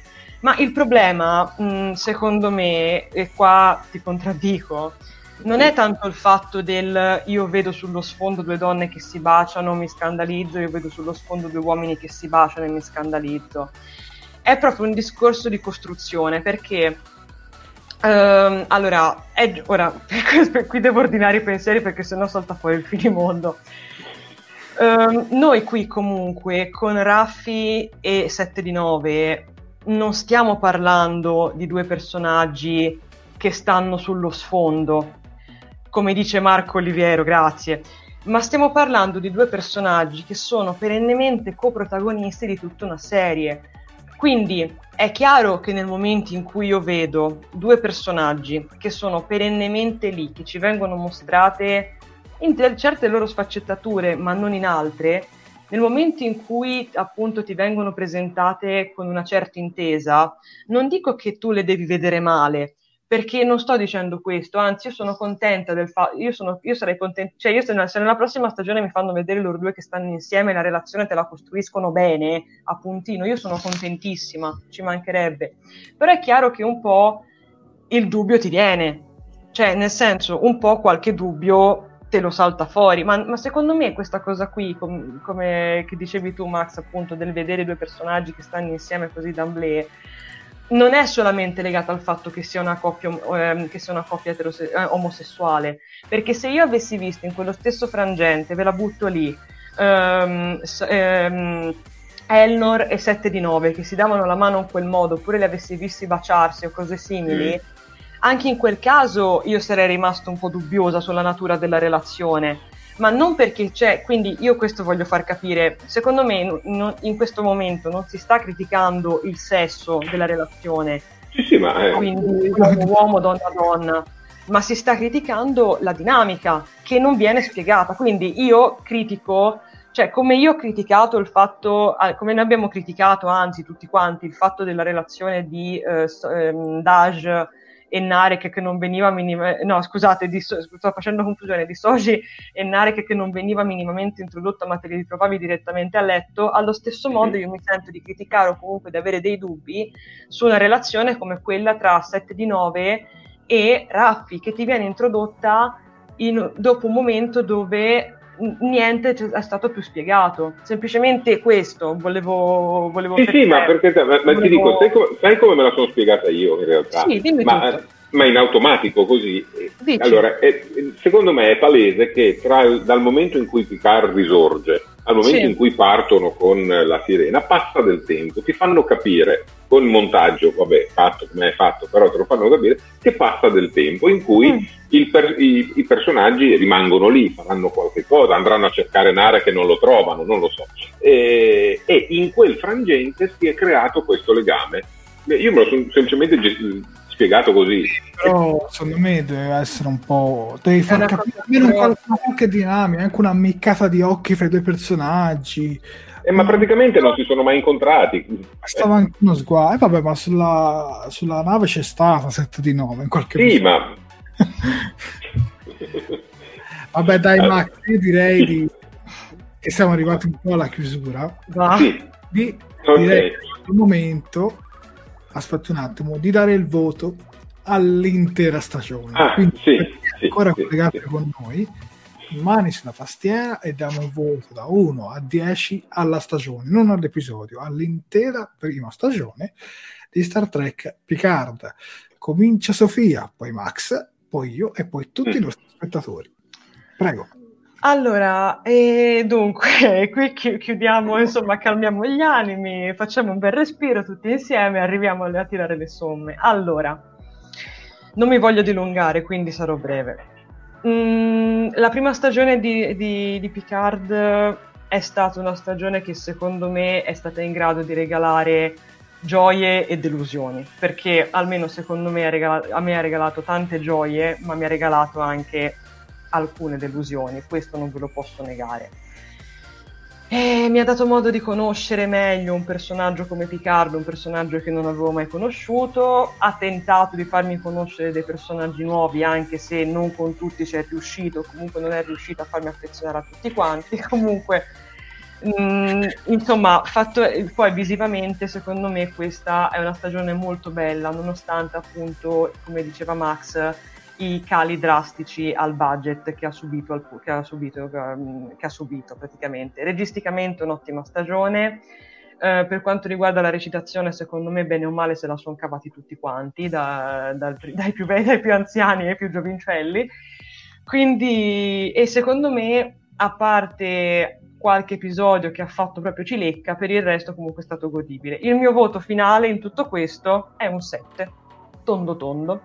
non di più, non di meno. Quindi sì. Vai Max, però ragazzi stringiamo perché siamo esatto. a due ore Va bene. Allora, guarda, non è lo Star Trek Picard che pensavo eh, potesse essere, non è lo Star Trek Picard che avrei voluto, per cui è riuscita a spiazzarmi, è riuscita a presentarmi qualcosa di nuovo eh, che in qualche modo alla fine sono riuscito anche ad amare. E, ehm, non è il finale che avrei voluto, ma sono riuscito ad accettarlo. Ci sono tutta una serie di problematiche mh, tecniche, chiamiamole così, che mi hanno un po' amareggiato, ma il eh, sentimento finale che ne ho tratto giustifica un 8 e quindi 8 è il mio io invece devo essere onesto a me stava piacendo veramente fra alti e bassi con pro e contro comunque mi stava piacendo gli ultimi due episodi per me sono stati veramente una mazzata finale. Avrei voluto dare un 7 perché almeno fino a dove eravamo arrivati all'episodio 8 e avrei dato tranquillamente un 7 ma devo dargli una sufficienza. Gli do proprio un 6 che in realtà poi è anche un 6 meno perché secondo me questi ultimi due episodi vanno almeno per me a rovinare anche certi aspetti che erano anche stati curati bene che dire sicuramente ci sono stati dei belli episodi il primo il pilot per me è forse il pilot più bello di una serie di Star Trek. Voglio essere proprio sincero. Mi sembra si chiamasse Ricordi. È stato veramente un signor pilota, un episodio pilota veramente bellissimo, da brividi, da lacrime. Eh, l'ho veramente adorato.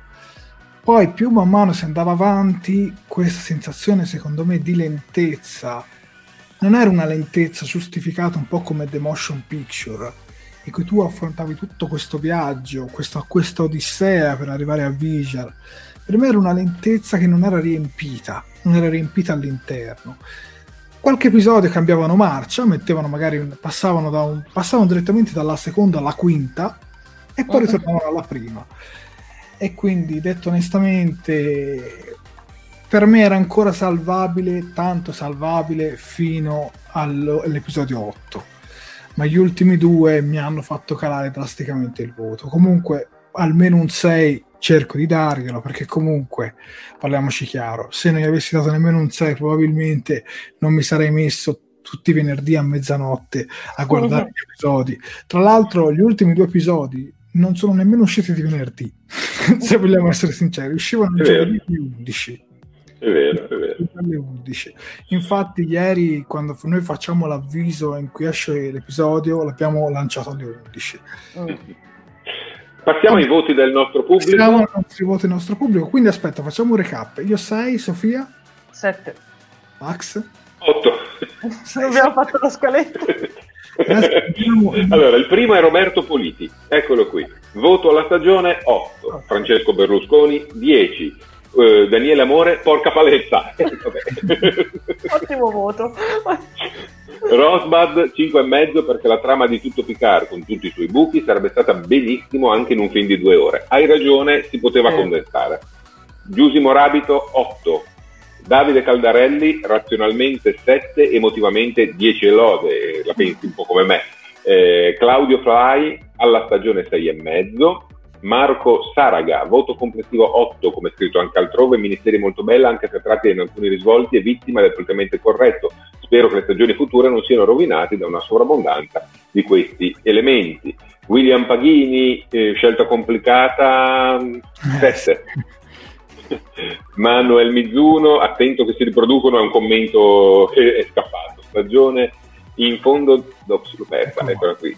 Stefano Shank Garioni, stagione in fondo da 9 su 10, dai, parlando proprio da fan di tutte le serie. Vai avanti tu, Jared, con Marcello Lorusso. Aspetta, aspetta che ci devo arrivare perché mi ha fatto il reflash. talmente tanti commenti che io vi ringrazio e vi invito a farli, però ogni tanto la bacheca si riaggiorna e... Oh. Sofia, se no se ci sei tu magari... Eccolo qua, eccolo qua. Oh, Marcello, io darei un 7 pur con i difetti da voi evidenziati, regge rispettando i canonici tipici di Star Trek. Poi 6 e mezzo, 6 e mezzo, eh, ecco. Mauro, vai, vai, vai. Mezzo, Mauro Fantuzzi. eh, Danilo Tavano intera stagione 6 senza gli ultimi due episodi 8 io invece avevo dato 6, 7 ma con gli ultimi due episodi gli avevo dato 6 eh, Daniele Finna 8 Mauro Tortora 6 barra 5 eh, Daniele Amore 6 non posso andare oltre anche con l'amore per il personaggio. Mm. Daniele Pinna 9, intera stagione tecnicamente 7, ci dice Cristina Guglielmetti, sentimentalmente 9, voto finale 8. Alessandro Fiori 5, eh, Gisimo Rabeto ci dice certamente mi aspettavo tanto di più, eh, Manuel Mizuno 8 meno, Unto Dunto dice 6, eh, Daniele Frasca 10, Riccardo eh, Frasca. Riccardo. Sì, Riccardo Frasca. Mi sono imbrogliato col suo amico Daniele Ficillo. Davide Ficillo. E, ora mi sto confondendo, ragazzi. Eh, sai, quasi a tre ore di diretta non si stanca. Tornado P 5. Dai, li voglio leggere tutti. Eh, Marco Oliviero, tutto sommato 7, massimo 7 e mezzo. Dario Gerbino 7. Di Stan Lupa 8 e mezzo. Ottima stagione ma troppo corta, troppo castrata, un finale agghiacciante. Voto 6 Riccardo Galletti. Andrea Iannacone 7 per l'intera stagione, 5 per l'ultimo episodio. Eh, Luigi, Luigi Coppola un 4 e mezzo sofferto. Eh, Luca Di Tullio 6. Claudia Polloni gli dà 10. Sì. Eh, col cuore 8 e mezzo, con la testa 6 barra 7, ci dice Marco Lopreno. Davide eh, Drasolini 8. Eh, Dal Gerbino conferma che il pilot è eccezionale, anche Marco Oliviero si trova d'accordo un po' con il mio punto di vista. E vediamo se ne arrivano altri. Daniele Colantoni, tra alti e bassi, se non fosse stato per gli ultimi episodi avrei dato un voto più alto, ma 5 e mezzo mi dispiace tanto. Ti capisco Daniele, almeno io. E vediamo un po'. Eh, Savio Zazza De Vita 5 eh, Giordano Braccalente 8, Davide Spano 8. Quanti siete ragazzi? Veramente vi ringrazio, vediamo se riesco a leggerli tutti. E poi c'è Stefano Price Prats 6, ma solo perché ci sono Picardo il numero 1 altrimenti non classificabile. Beh, siamo arrivati un po' alla fine di questa uh. la data che c'è oggi.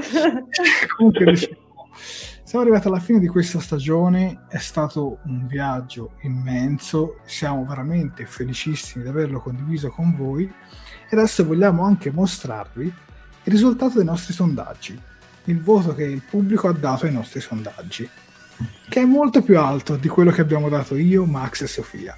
Esatto. Max, eccolo qua. Ecco qui, abbiamo 8,5 è il voto media che scaturisce da tutte eh, le, le, votazioni che avete dato durante set- le varie settimane. Ovviamente il voto dell'ultimo eh, episodio è una proiezione perché non ha una settimana, non ha avuto una settimana per svilupparsi. In ogni caso voi continuate a votare se non l'avete già fatto sul nostro canale Telegram perché nella diretta della prossima settimana che faremo, saremo in onda anche la prossima settimana con un altro tema ovviamente, eh, renderemo conto del sondaggio eh, sull'ultimo episodio di Picard. Comunque, proiettando i dati arriviamo a un 77% di gradimento che messo in media con tutto l'andamento della stagione genera un 8,5, per cui i fan di Star Trek Picard, amanti anche di Talking Trek, eh, definiscono la serie Star Trek Picard degna di un 8,5 su 10 come voto. E quindi battete il voto di Jared, battete il voto di Sofia e battete anche il mio ovviamente, bravi, bravi.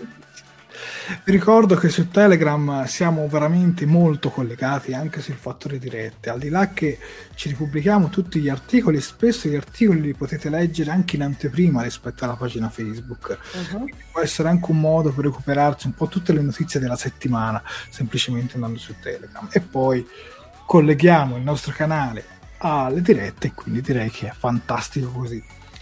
Vabbè, visto che siamo arrivati alla fine, ora magari non riusciamo a leggere tutti i commenti. Voglio sapere anche il vostro personaggio preferito tra i nuovi. Tra i nuovi, però, perché è facile tra i vecchi. In questa stagione, tanto siamo arrivati a 2 ore e 55, facciamo le tre pari e poi sentiamo. Aspetta, aspetta, Già, intanto vedo che c'è già qualcuno che ci saluta e che va a dormire, quindi vorrei dai, giustamente salutare partiamo da, aspetta, partiamo da Luigi Coppola che dice di voler dare un voto a noi per il nostro fantastico lavoro e il tuo voto è un 10 e ti ringraziamo con tutto Grazie. il cuore. Eh, William Paghini rafforza dicendo che siamo fantastici, gruppo eccezionale, ora da domani parto a guardarmi la serie originale. Ma poi c'è anche chi, Dario Gerbino, dice buonanotte, buona quarantena a tutti, ahimè sì, siamo tutti confinati, Danilo Tavano ci dà un 10, eh, Marco Loprieno ci chiede il link per Telegram, cerca Talking Track. Eh, ci siamo... logo e ci trovi subito. Esatto, comunque adesso magari mentre parliamo di ultimi dettagli lo vado a prendere e te lo, lo pubblico nei commenti. Eh, arrivano poi eh, ovviamente i personaggi più eh, amati, quindi vai Jared con i commenti allora. mentre io recupero Telegram. Allora, cominciamo, la diciamo, il nostro personaggio fra quelli nuovi, fra quelli introdotti, che ci è piaciuto di più. E il mio voto va a Raffi, perché secondo me è il personaggio più... Non gli avrei, guarda, voglio essere sincero, non gli avrei dato un euro io ero a Lucca quando c'era il cast che parlava dei loro personaggi ed era il personaggio che più mi interessava di meno, voglio essere onesto. Pensavo che avrei adorato Rios, onestamente, e invece il mio voto va a Raffi. Secondo me è il personaggio migliore, una donna seriamente con le palle e grosse, così voi non potete vedere da Milano. Quindi guarda, veramente io ho apprezzato tantissimo il personaggio di Raffi, assolutamente. Sofia? Io ce n'ho due a pari merito, i miei due a pari merito sono Raffi e, mm, e Narissa. Sono stati due personaggi che sinceramente di più mi hanno stupito. Anche Narissa, nonostante il finale becero che gli hanno dato, poverina, però devo dire che ho imparato a, ad apprezzarla, sinceramente, soprattutto quando hanno cominciato ad evolverla meglio. Quindi puntavo molto sulla Giurati, ma no. Quindi andiamo con loro due. Prego, Max. Eh, 7 di 9 posso dirlo o non conta? Non conta. ah, non conta, accidenti. Allora, allora io mi ritrovo tragicamente a dover dire la giurati. Ah. Dai Max, ora io accetto i commenti ma questo di Max non lo accetto. Via bannato, ma sì, ma perché alla fine diventa un personaggio macchiettistico, simpatico, competente, eh, si, si scarta dai peccati commessi all'inizio, non so, mi, mi, è diventato tenero in un certo senso e quindi l'ho apprezzato. Rios è una delusione, dai, mi aspettavo chissà che cosa, è un po' una pappamolla. Eh, Elnor non fa niente, è carino, è cucciolo, ma sta lì. Dai Max, eh, anche i nostri spettatori, altrimenti poi non ce la facciamo. Vai, vai. Manuel, mi, poi dammi anche una mano. Manuel Mizuno, voto e vota Raffi. Stavo sì, io voto rimasto i numeri. Eh, Riccardo Galletti, Raffi, to- Raffi tocca il cuore e anche mm eh, Cristina Guglielmetti. No, no. no, ma c'è Bruno, c'è Bruno Fiorenza che vuole la giurati. Eh. sì, sì, scusa, non l'avevo letto. con i numeri mi riusciva più facile. Eh, Elnor, eh, Riccardo Frasca Rios, eh, unto tunto numero uno, il cane però. No? Poi Beh, nuovo Rios, ci dice Mario Fantuzzi. Daniel Amore Narissa. Come fai eh, a non amarla? Hai ragione. Russo, Raffi tutta la vita, Savio, uh, Savio Rios, Marco Lopieno, Raffi Narissa, Omar Muratore Elnor, eh, Claudia Polloni Elnor. Eh, Dario Gerbino non ha ancora un personaggio preferito, è grave, magari con la seconda stagione, dai. Roberto Politilios. Ah, quanti commenti! Aspetta, aspetta che... Eh, ah, l'ho perso anch'io, accidenti. Io non ho il mouse, ragazzi, sono impedito. Polloni, Narek, ragazzi, a Claudio Polloni ci vuole una medaglia perché... Narek. Dai, però rispettiamo... Chapeau! Eh, Dystopian Looper ce la giocano Raffi Rios, eh, Raffi Narissa, eh, Narissa eh, dice Corrado, eh, Davide Caldarelli, Rios, Elnor e Raffi per Giusi, Danilo Tavani, Raffi, comunque Raffi un tributo ragazzi. Sì, eh, sì, sì. Eh, Claudio, Fly, Rio e Raffi. Tero Gerbino ce l'ha, dice Dash. Eh, Dash, Dash, la prima. Sì, la prima, quella che poi fa una brutta fine. Dai, Giordano Braccalente, Rio Narissa, Davide Rosolini e Narissa. Eh, nessuno in particolare per Flavio Calzignato dice al primo che dice Nave dice Rosbad Luigi Coppola Raffi eh, Estra, Estra. Estra, bel personaggio che è Già, Estra, è vero. Eh, Davide Spanno, Rios, secondo ricoperto po- Politi, la peggiore giurata. Ragazzi, non facciamo anche la peggiore perché no, se... no, no, se no non vediamo più davvero. Non più. Eh, Daniele Colantoni, Spot 2. Il gatto, ok. Esatto. Riccardo Galletti, la giurata adorabile, nerd incasinata e impacciata, appena sotto a Raffi, però Raffi vince sempre. Eh. Riccardo Frascal, lo sapevo che era la giurati per Max. Marco Alfano dice ma soci nessuno comunque l'abbiamo fin- aspetta aspetta aspetta menzione d'onore per gli ologrammi più ologrammi dice Marco Oliviero numero uno il cane di Picard per Alessandro Fio bene siamo arrivati qui Max, volevamo ricordare qualcosa ai nostri spettatori, giusto? Il nostro banner esatto. di Io resto a casa. Noi vi ringraziamo perché avete passato queste dieci puntate e spero a casa. Ora non tutte, magari le ultime in cui c'era l'obbligo, spero a casa con noi. Max, lascio a te la parola. Vabbè, è ovvio che noi vi intratteniamo, stiamo in vostra compagnia e voi state in nostra compagnia eh, in questo periodo in cui siamo tutti confinati a casa. Noi andavamo in onda anche prima e anche quando non eravamo confinati a casa, per carità, ma sappiamo benissimo quanto sia import- importante in questo periodo eh, di emergenza sanitaria mondiale eh, rispettare delle regole che ci aiutino a uh, uscire il prima possibile da questa situazione per chi non è impegnato in eh, lavori eh, assolutamente necessari che noi tutti rispettiamo, eh, l'unico compito è quello di rimanere a casa. È una fatica che qualcuno deve fare, è uno sporco lavoro che qualcuno deve fare, però facciamolo e facciamolo in maniera sensata. Per il resto noi ci impegniamo il più possibile a tenervi compagnia con le nostre trasmissioni notturne, perché Ragazzi, sono le due di notte, sono le due di notte, siamo in onda da tre ore, siamo in onda da tre ore. Santa alle due, ragazzi.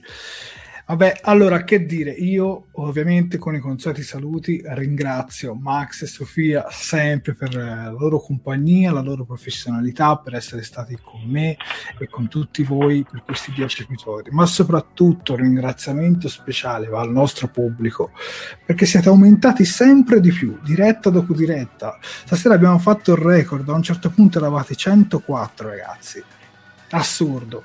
Io quindi direi come saluto finale di dare un altro applauso al nostro pubblico, ma prima voglio ricordarvi che questa diretta andrà in onda mercoledì in formato podcast, sempre su Fantascientificast, quindi ci potete ascoltare anche su iTunes, su Spotify, su Podbean, in tutte le forme podcast e versione audio che potete trovare in circolo. E altra cosa, altro dettaglio, noi comunque non ci fermeremo, faremo comunque delle dirette settimanali, continueremo ad andare avanti, o faremo dei Q&A con un tema specifico e poi chiacchierata libera con voi tra i commenti, magari può essere anche un esperimento già carino, già funzionato, oppure faremo una diretta di news in cui elencheremo insomma e analizzeremo tutte le ultime notizie più importanti. Soprattutto adesso, come aveva fatto notare Max, è cominciata la campagna promozionale su Star Trek Discovery, giusto Max? Assolutamente, iniziano le prime eh, avvisaglie, abbiamo un nuovo mini promo che è uscito abbinato all'ultimo episodio di Star Trek Picard su CBS All Access. In Italia ovviamente non è arrivato, come pazienza, l'abbiamo visto in tanti altri momenti, è quello con Michael Burnham che sventola la bandiera tracciata della nuova Federazione Unita dei Pianeti. Eh, comunque il, la macchina della promozione inizia a mettersi in moto, ci aspettiamo che inizi anche quella di Lower Decks perché al momento non è chiaro quale delle due produzioni verrà trasmessa prima mh, c'erano alcuni piani che, dovevano, che vedevano prima l'Over Deck e poi Star Trek Discovery, ma i, l'emergenza sanitaria mondiale può aver cambiato questi piani, anche perché sicuramente Discovery subirà, subirà un ritardo, l'Overdeck al momento forse non lo sta subendo, ma pare che CBS volesse anticipare Star Trek Discovery, vabbè ci sono tutte delle dinamiche di cui magari parliamo nella prossima diretta in maniera approfondita. Sì, sì, eh, la prossima settimana tanto ve lo annunceremo, tranquilli, dirette a sorpresa. Va bene, dai, io direi di salutare tutti quanti e, e augurarvi buonanotte, ma direi Max di fare un saluto speciale con un bel applauso. Va bene. Buonanotte a tutti ragazzi. Buonanotte a tutti, buonanotte a tutti. Buonanotte, buonanotte. Grazie.